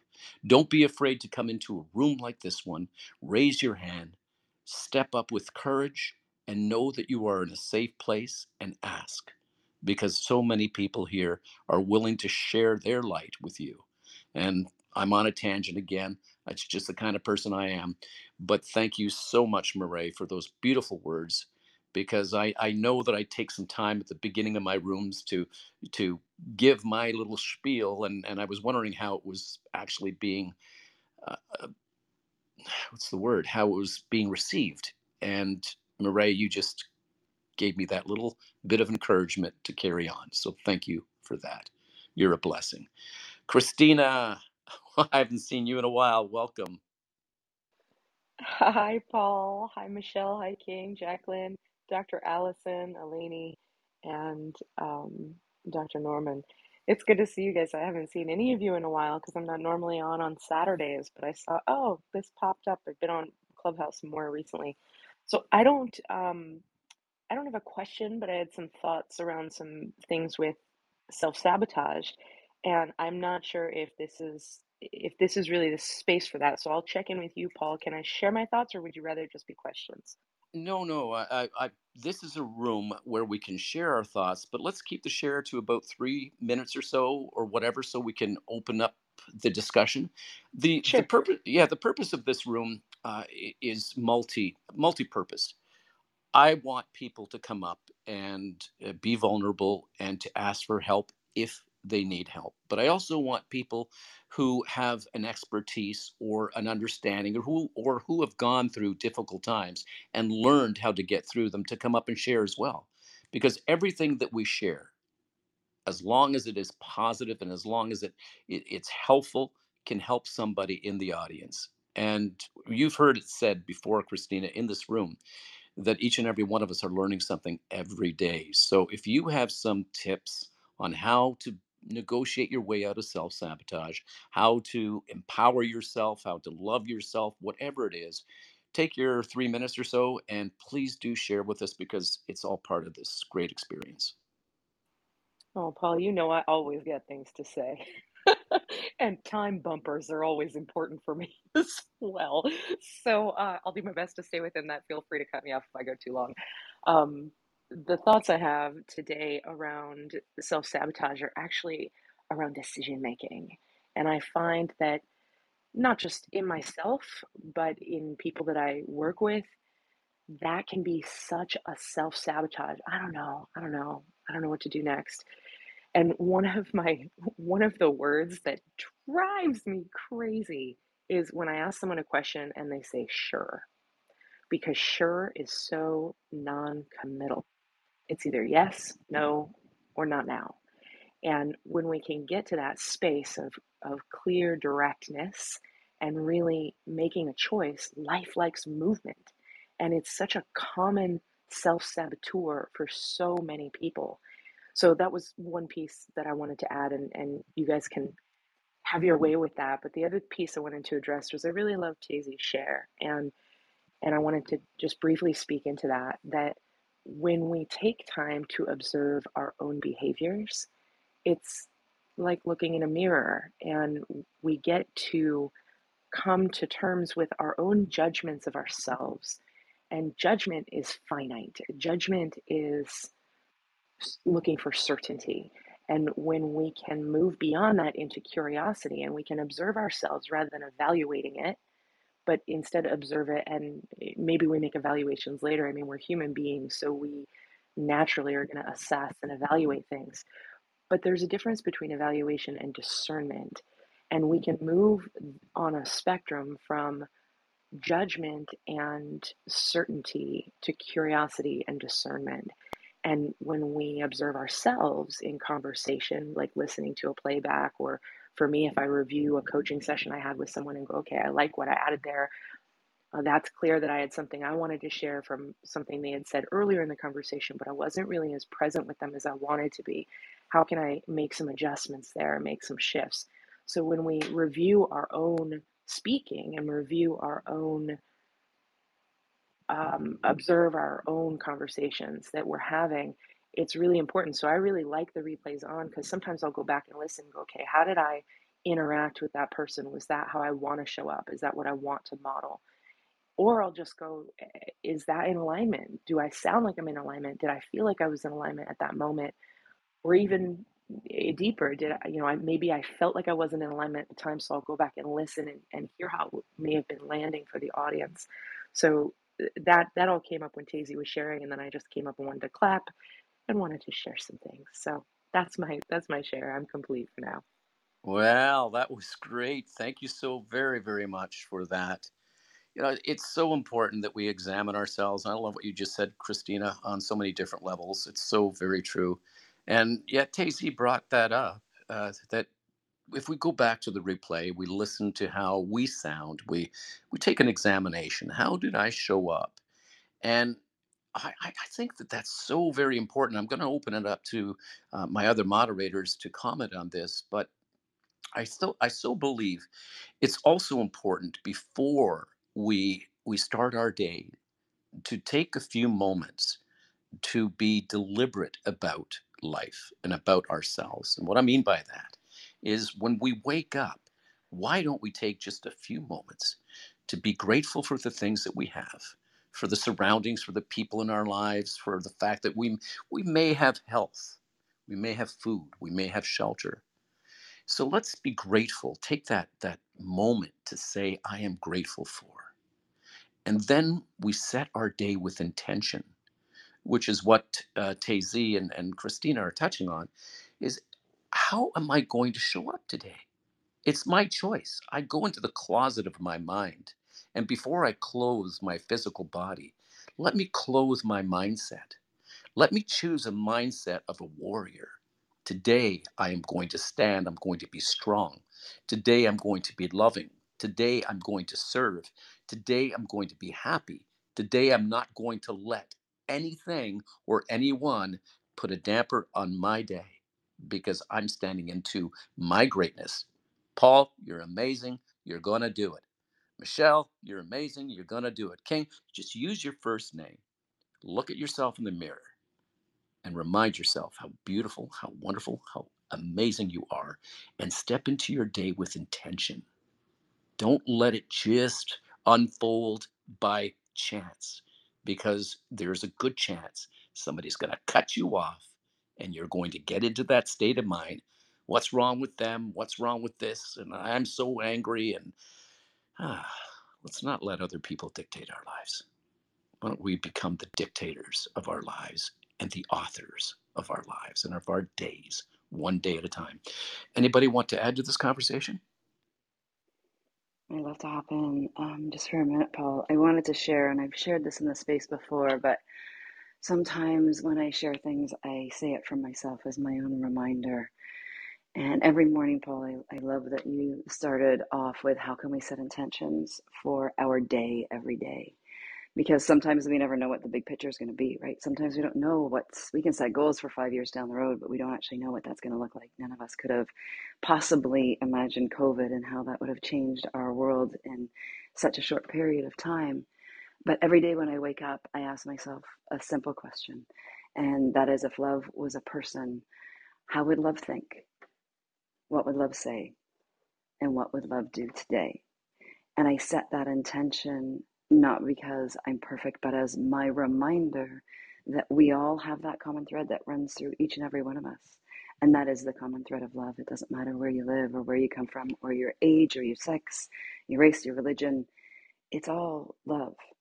And so when we can come from that place of love in everything that we do, and some days it works and some days it doesn't, but I know that at least setting that intention, it's going to be something.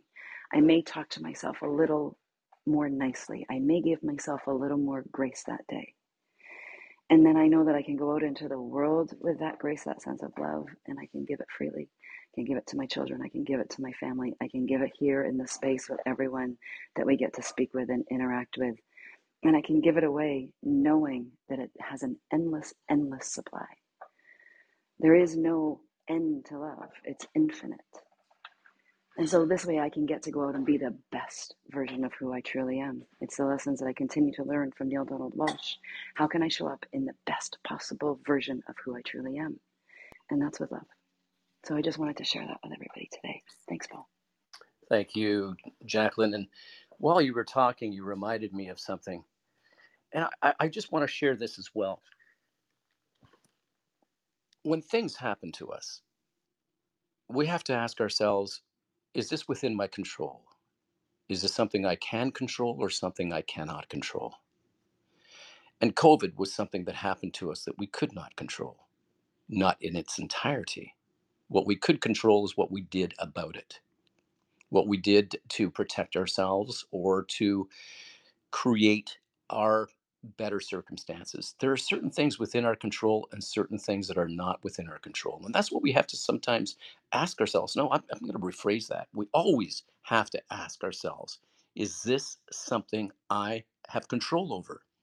And if I don't, what do I have control over in these circumstances? Many times it is about how we respond to the things that happen to us. Because it has been said that there are things that are going to happen, but it doesn't matter so much what happens to you. It's not so much what happens to you that matters. It's how you respond to what happens to you that does. When Glenn Morshower is in this room, he talks so fun. Uh, he uses fun, and he just talks about first reactors and first responders. And if I, I'm not going to be able to do it justice, so we'll wait for Glenn to come back at some point and share that.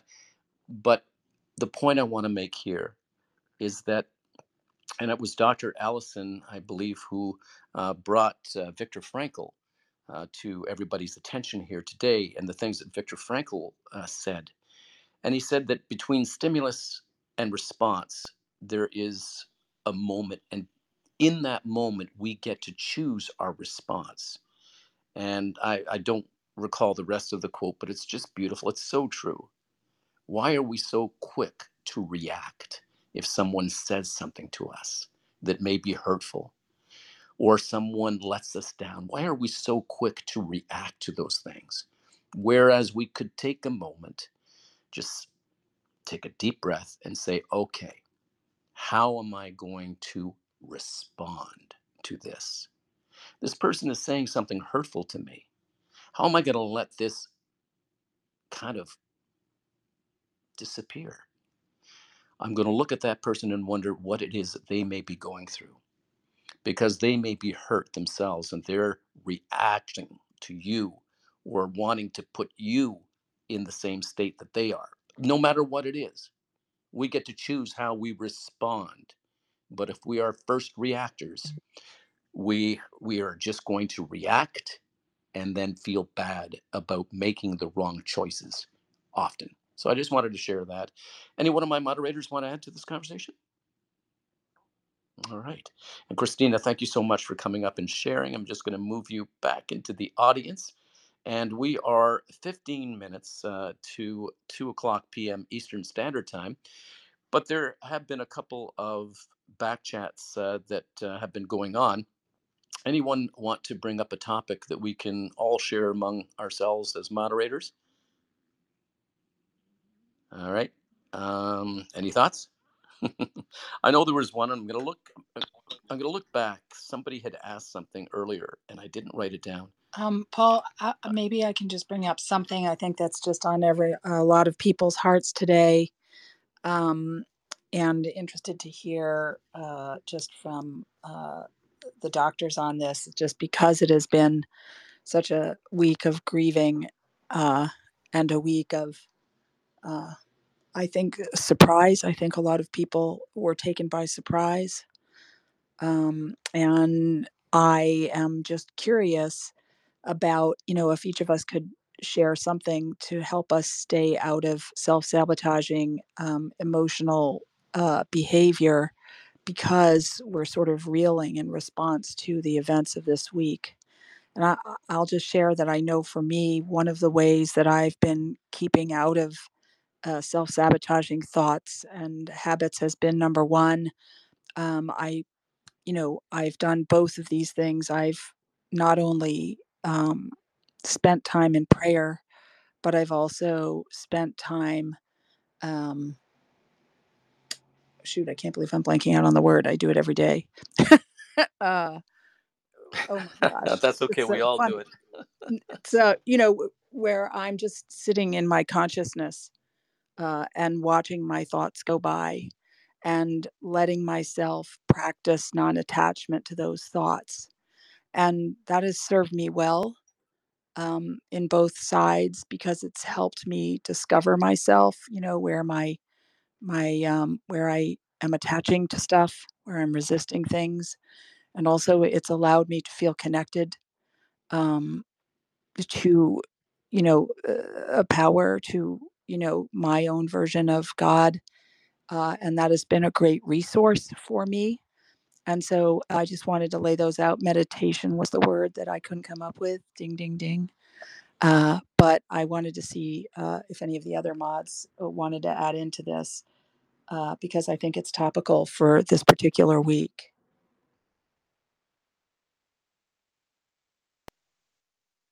Anyone have any thoughts?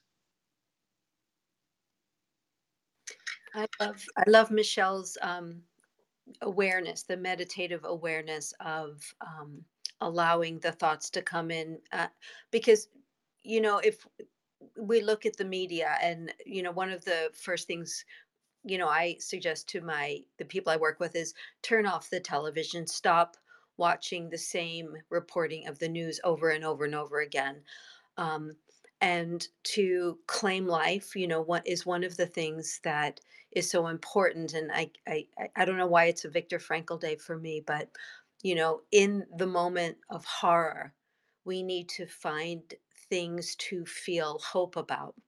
And it's, you know, we always talk about these polarities, you know, it's one or the other, but it's life is lived in these gray areas of of unknown and discomfort, and and just allowing for those emotions instead of stuffing them down, you know, and, and moving on, just allowing them to come up naturally, and and just knowing that we are human beings and these things are going to be felt.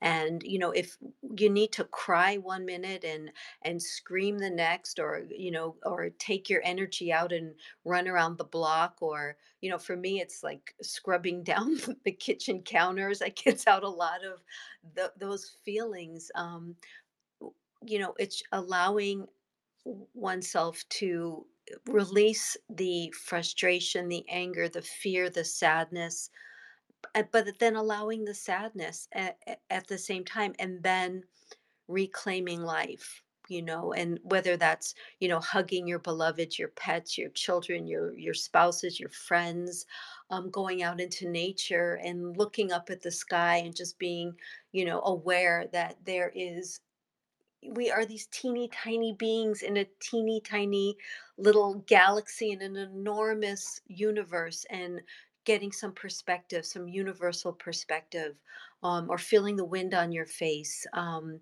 you know, doing those things that bring us these moments of joy, and and reclaiming that hope, um, I think are so important for um, going through what we're going through. It, it was a horrendous week. Um, And being okay with allowing yourself to feel whatever it is you're feeling.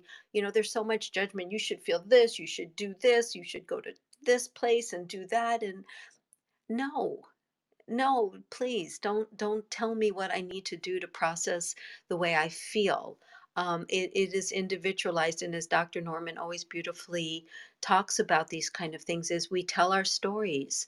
We tell them to... It, to get them out and get them open so that there's no shame. This is how I feel. This is what I'm experiencing. And that helps us bond to others. And that's what we really need. And I just saw a Heart of Wisdom up there. Um, but I also want to give such a big plug to his other book, The Angel Letters, because when we're experiencing grief, um, and his letters are about children, but it also addresses their parents and the siblings and the feelings we have and how to manage and express and process them. And it's such a beautiful book. So if you're um, needing some um, help with grieving and the processes, his other book, The Angel Letters, is such a beautiful book. A Heart of Wisdom is also um, amazing. I'm halfway through it, um, but I, hopefully he'll step in and share. Thank you, Doctor Allison. Wow, uh, what a topic this is. It's so very true. A couple of things I want to add to it, uh, and if Doctor Norman is available afterwards, I'd love to uh, tap into him. A lot of us take time for granted, and, and time is something that is so precious to us.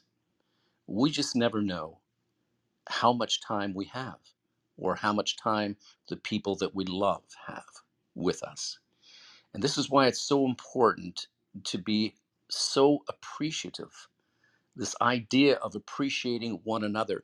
There's the law of familiarity, that once we have something or someone in our life, sometimes a little bit of time with them results in kind of not appreciating them as much as we did when they first came into our lives.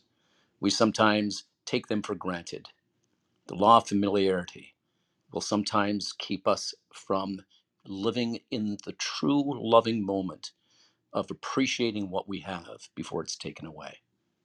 Time is not guaranteed to any person. Do you have an hour? Do you have ten years? Do you have fifty years ahead of you? I don't know. And I don't know how much time I have either. This is why it's so important that we live in every moment and make the best of every moment. Do not plant a certain thought in your head that will grow into a bunch of weeds and choke you.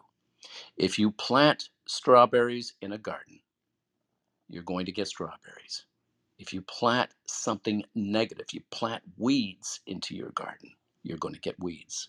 So make sure that you are intentional with what you plant into your own life. Make sure that you are intentional with the time that you have, and make sure that you don't take anyone in your life for granted. This has been a very hard week, and our hearts have been broken by the senseless acts of violence that were committed in Texas. I think we should just take a few moments uh, just to to send and pour love into every one of us and everyone who has been affected by this thing. I'm just going to take about ten seconds or so. Let's just turn our thoughts to, to love and pour love into those people. And to, if you pray, pray. If you don't, it's okay. Just take a few moments. Just give it a little bit of silence.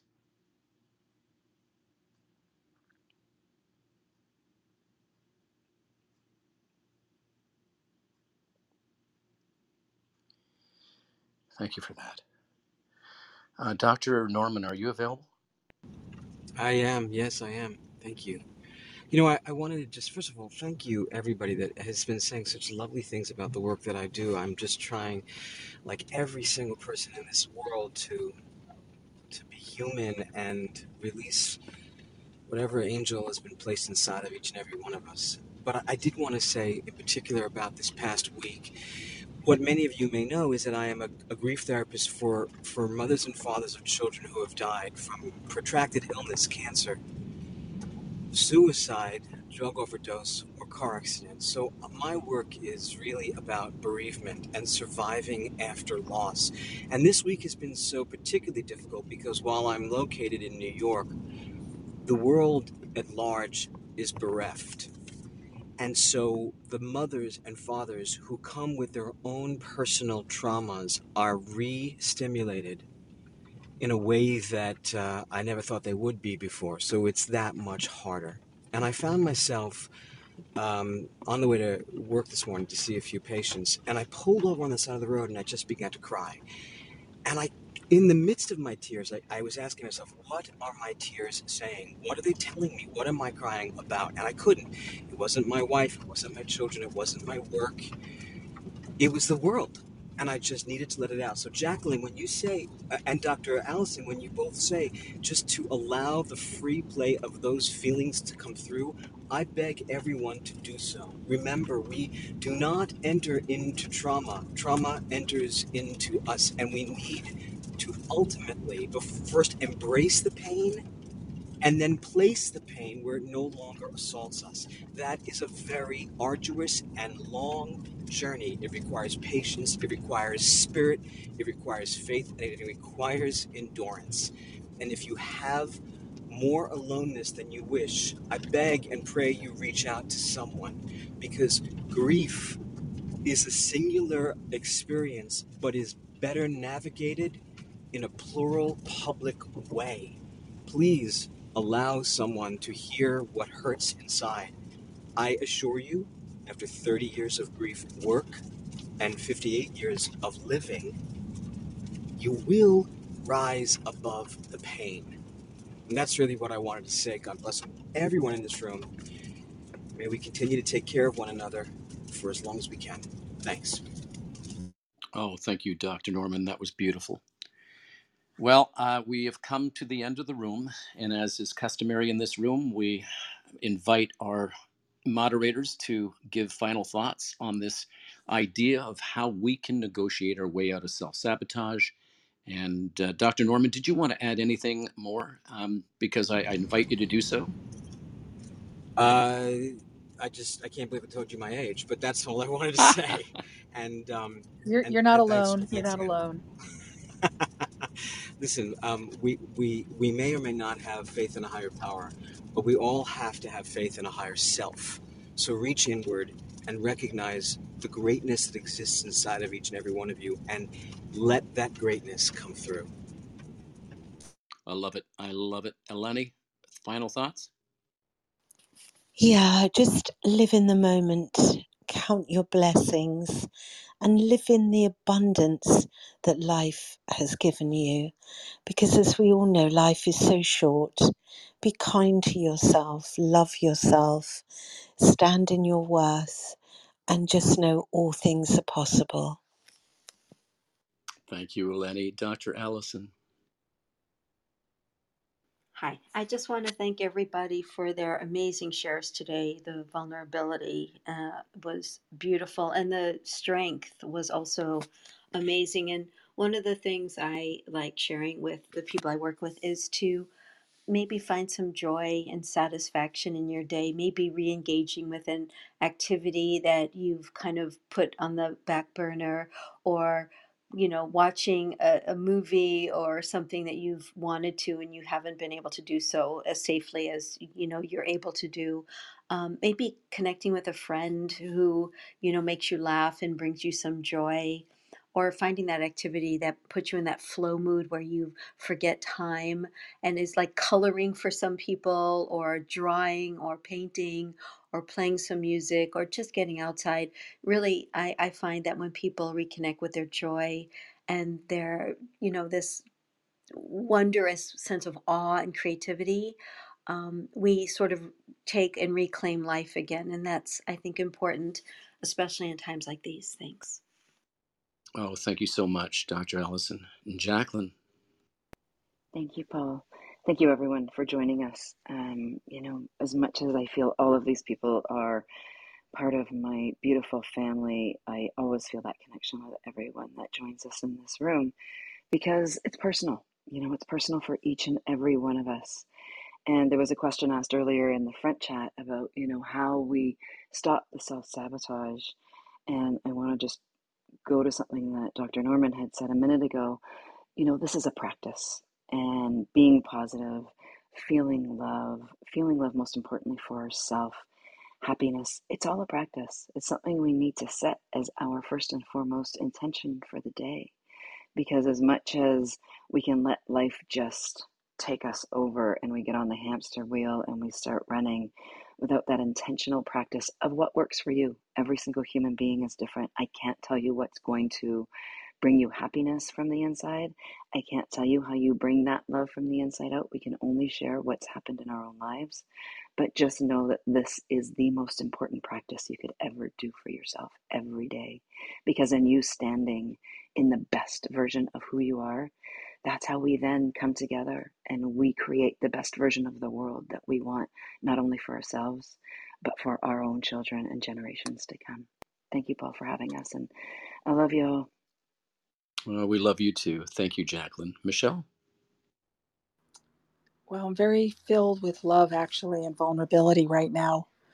So the first thing I want to do is thank all of you for creating this space uh, and this the beautiful value that was here today, uh, because I do always feel as if my self-discovery uh, is uh, like lit up when I'm in this room, and uh, that I learn, and also that I honor, uh, because each person's share uh, is unique to me. So I want to thank everyone for that. And I guess I, I had some thoughts that haven't been shared because everyone else shared so beautifully. I'm not going to go down that path. I just think if we're if we're going to self-sabotage, and for a lot of us, one of the ways we sabotage is by sacrificing, right? So if you're going to sacrifice something, how about sacrificing like our struggle? Uh, how about how about looking at, do we have struggle wired into one of our ways we think we need to be successful? And does and then it ends up self-sabotaging us.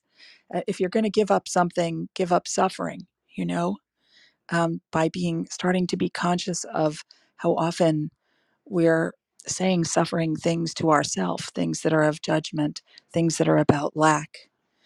If you're going to get sick, get sick of living at less than full passion and joy, as Doctor Allison said, right? And I just think go in the direction of of joy, which is comes from within, uh, and isn't like happiness sometimes at the effect of something else. And so uh, I just wanted to put that on the table and say it was a great and beautiful and wondrous day for me here in this room. And uh, I'm very grateful to you, Paul and King, for coming up with the inspiration to open up this room. And I'm uh, patting myself on the back for having found you. Um, and I'm I'm just really shouting out to everyone that's come in right after me and found this room and continued to come and contribute in some way. Michelle, we are so happy that you did join us, and I think it was fate. I do believe that the moderators who have joined this room, who continue to pour into people, were meant to be here. Again, there's a power stronger than any one of us can imagine that brings us together. And those vibrations that you pour into the world, it found a place here. And uh, you have so many great rooms in which you pour those vibrations into other people. So we were just meant to be. And thank you so much. And King, over to you. Yes. You there, King? Uh, yep. Yeah. Uh, and once again, yes. Yeah, uh, thank you to everyone, and thank you, M- Michelle. I mean, I'm, once again, I'm so glad that you found us as well, because I mean, you, Robert, Jacqueline, Doctor Allison, Eleni, Doctor Norman. I mean, without you guys, I don't know that, you know, as much as Paul and I, you know, really believed in this room and really would have, you know, and probably would have continued, it wouldn't have been the same. And it wouldn't have been, you know, it, it definitely would have been more of a struggle without the support of you guys. Um, and also all the amazing people that come every single week. So, I mean, definitely thank you so much to all of you for helping us uh, keep this room uh, alive and for making it a beautiful space as well. And um, I, just very briefly, I just want to kind of echo some of what has already been said by uh, the other moderators in terms of just find something, once again, that just makes brings you some joy. I mean, it doesn't have to be anything complicated. It could be something just small, but something that just brings you a little bit of happiness to your day. And I shared, I think last week, that uh, I recently brought ice cream back into my life, and I completely forgot that I, I mean, I love ice cream, but I hadn't had it for a while. So I went and got some ice cream, and I make sure I keep some ice cream in the in the freezer now, just in case. And so I just say to everyone, go find your ice cream and enjoy it. And that's it for me. Uh, over to you, Robert. Robert, are you available? Love that, King. Robert? Okay, Robert may be at the office. I know he had some things to do, but thank you. All right, let me say, I want to thank each and every one of you for having come here today. To each and every one of my moderators, thank you for bringing the light into the room. Thank you so very much for being here. You guys rock, and I, I so appreciate you. For each and every one of the people who have joined us on stage, who found the courage to come up and share or ask, I thank you and I so appreciate you. And for everyone who's been in the listening lounge, I really appreciate you as well. Thank you for giving the non-refundable gift of your time to this room. It's because of each and every one of us in this room that makes it possible. And King and I would have done this for an audience of one, because we believe, uh, each and every one of my moderators believe that we can make a difference in people's lives. And I believe that. I myself have challenged myself more than once. I've come out of that self-sabotaging state of mind that I felt I had been pushed into by people who used to tell me that I was no good and not going to amount to anything. That came from my teachers, and that came from my father, and that came from the abuse that I suffered. But I chose to leave those things behind, because not everything happens to us. Sometimes it happens for us. No, it's not good to be abused, but what came out of that abuse for me was a moment when I was seven years old, on the ground after a beating from my father, when I looked up and I said, one day I'm going to be a policeman so I can arrest people like you. And I became that policeman. Never got to arrest my father because he killed himself before I ever joined the police department. But that was something that happened to me and something that happened for me. If there's something in your life that you can't let go of, a moment, an incident, something that happened to you, maybe re-examine it, but not for long, but re-examine it with different colored glasses. Did that help you to become the person that you are? Did it strengthen you? Did it give you armor? Did it make you the person that you are today? Did it teach you? Not all things that happen to us are things that we have to dwell on. We can move beyond, because our circumstances are ours to choose. So who would you be or become without your story, that negative story? Who would you become if you just let it go? And are you examining your narrative every day? The things that you're telling yourself, is it outdated? Is it time to look at yourself and say, you know what? I'm pretty incredible. I'm pretty amazing. And I can become that person that I envision myself to become. There's nothing holding me back. The only person holding you back from becoming the person that you want to be is you. The energy that you bring into any circumstance is entirely up to you. If you're in a room with a number of people, then somebody walks in, and for some reason, everybody kind of glances over and they take a look at this energy that just walked into the room. And there's an appeal there that people look and say, wow, this person's really got it going on. Why isn't that you? Why aren't you tapping into that energy before you walk into any circumstance and say to yourself, I've got this, and I'm going to bring this positive energy into this room. and I am going to have fun, and I am going to live the life that I deserve to live, because you get to. You get to live the life that you deserve to live. It's your choice. Nobody's coming to rescue you. If you feel that you are going to be rescued someday by a knight in shining armor or any one of these these uh, fairy tales that we have in our minds, that's not going to happen. Because rescue comes from within, just as happiness comes from within.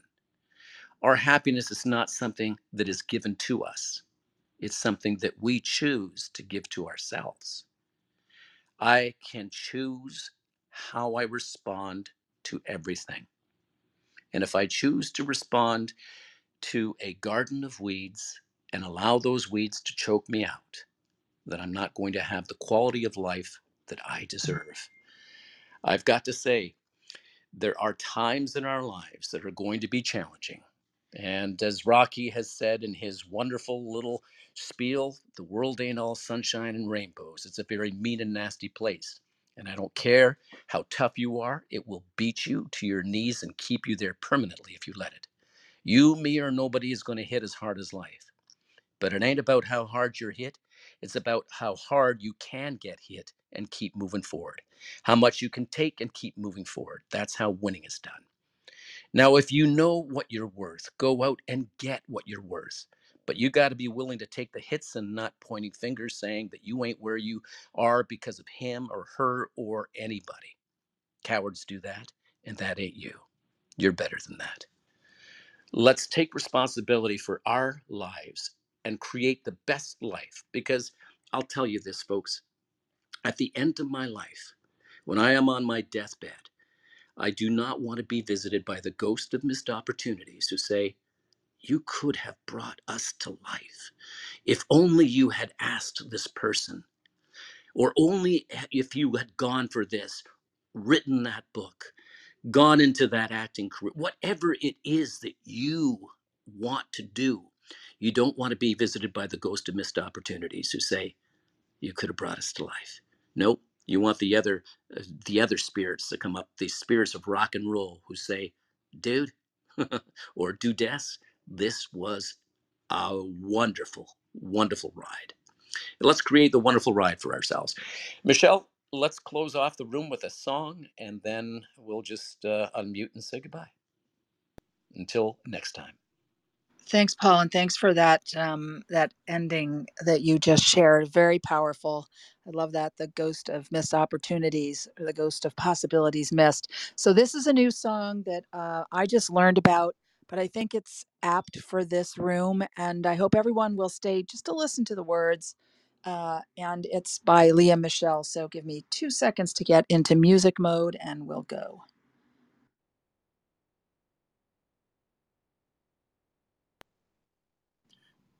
In the meantime, I did want to comment uh, where Paul said that uh, we would have done this room if, if, if, if it was just for one person. And in, and the, in the beginning, it probably, it probably was. was. so, oh. Michelle, Michelle, you ready?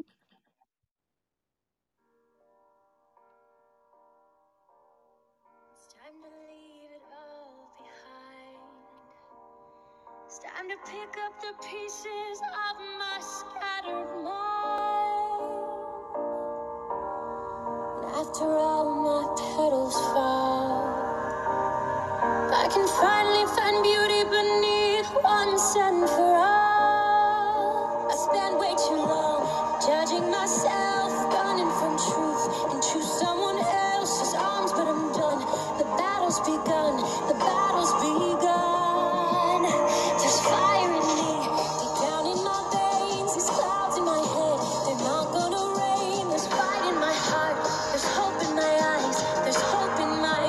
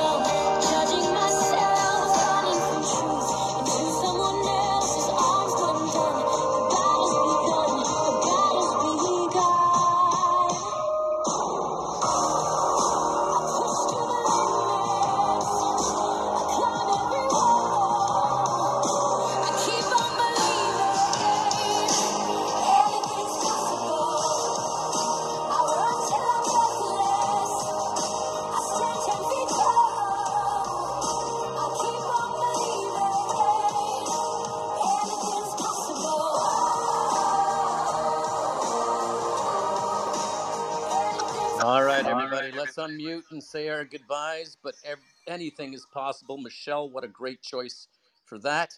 So, uh, so let's, uh, let's let's just unmute let's and say our goodbyes. goodbyes. Thank you, everyone, Thank you, everyone, for, everyone joining for joining us.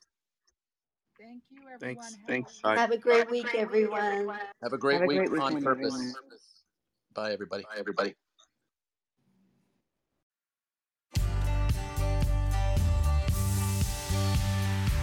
Thanks for listening.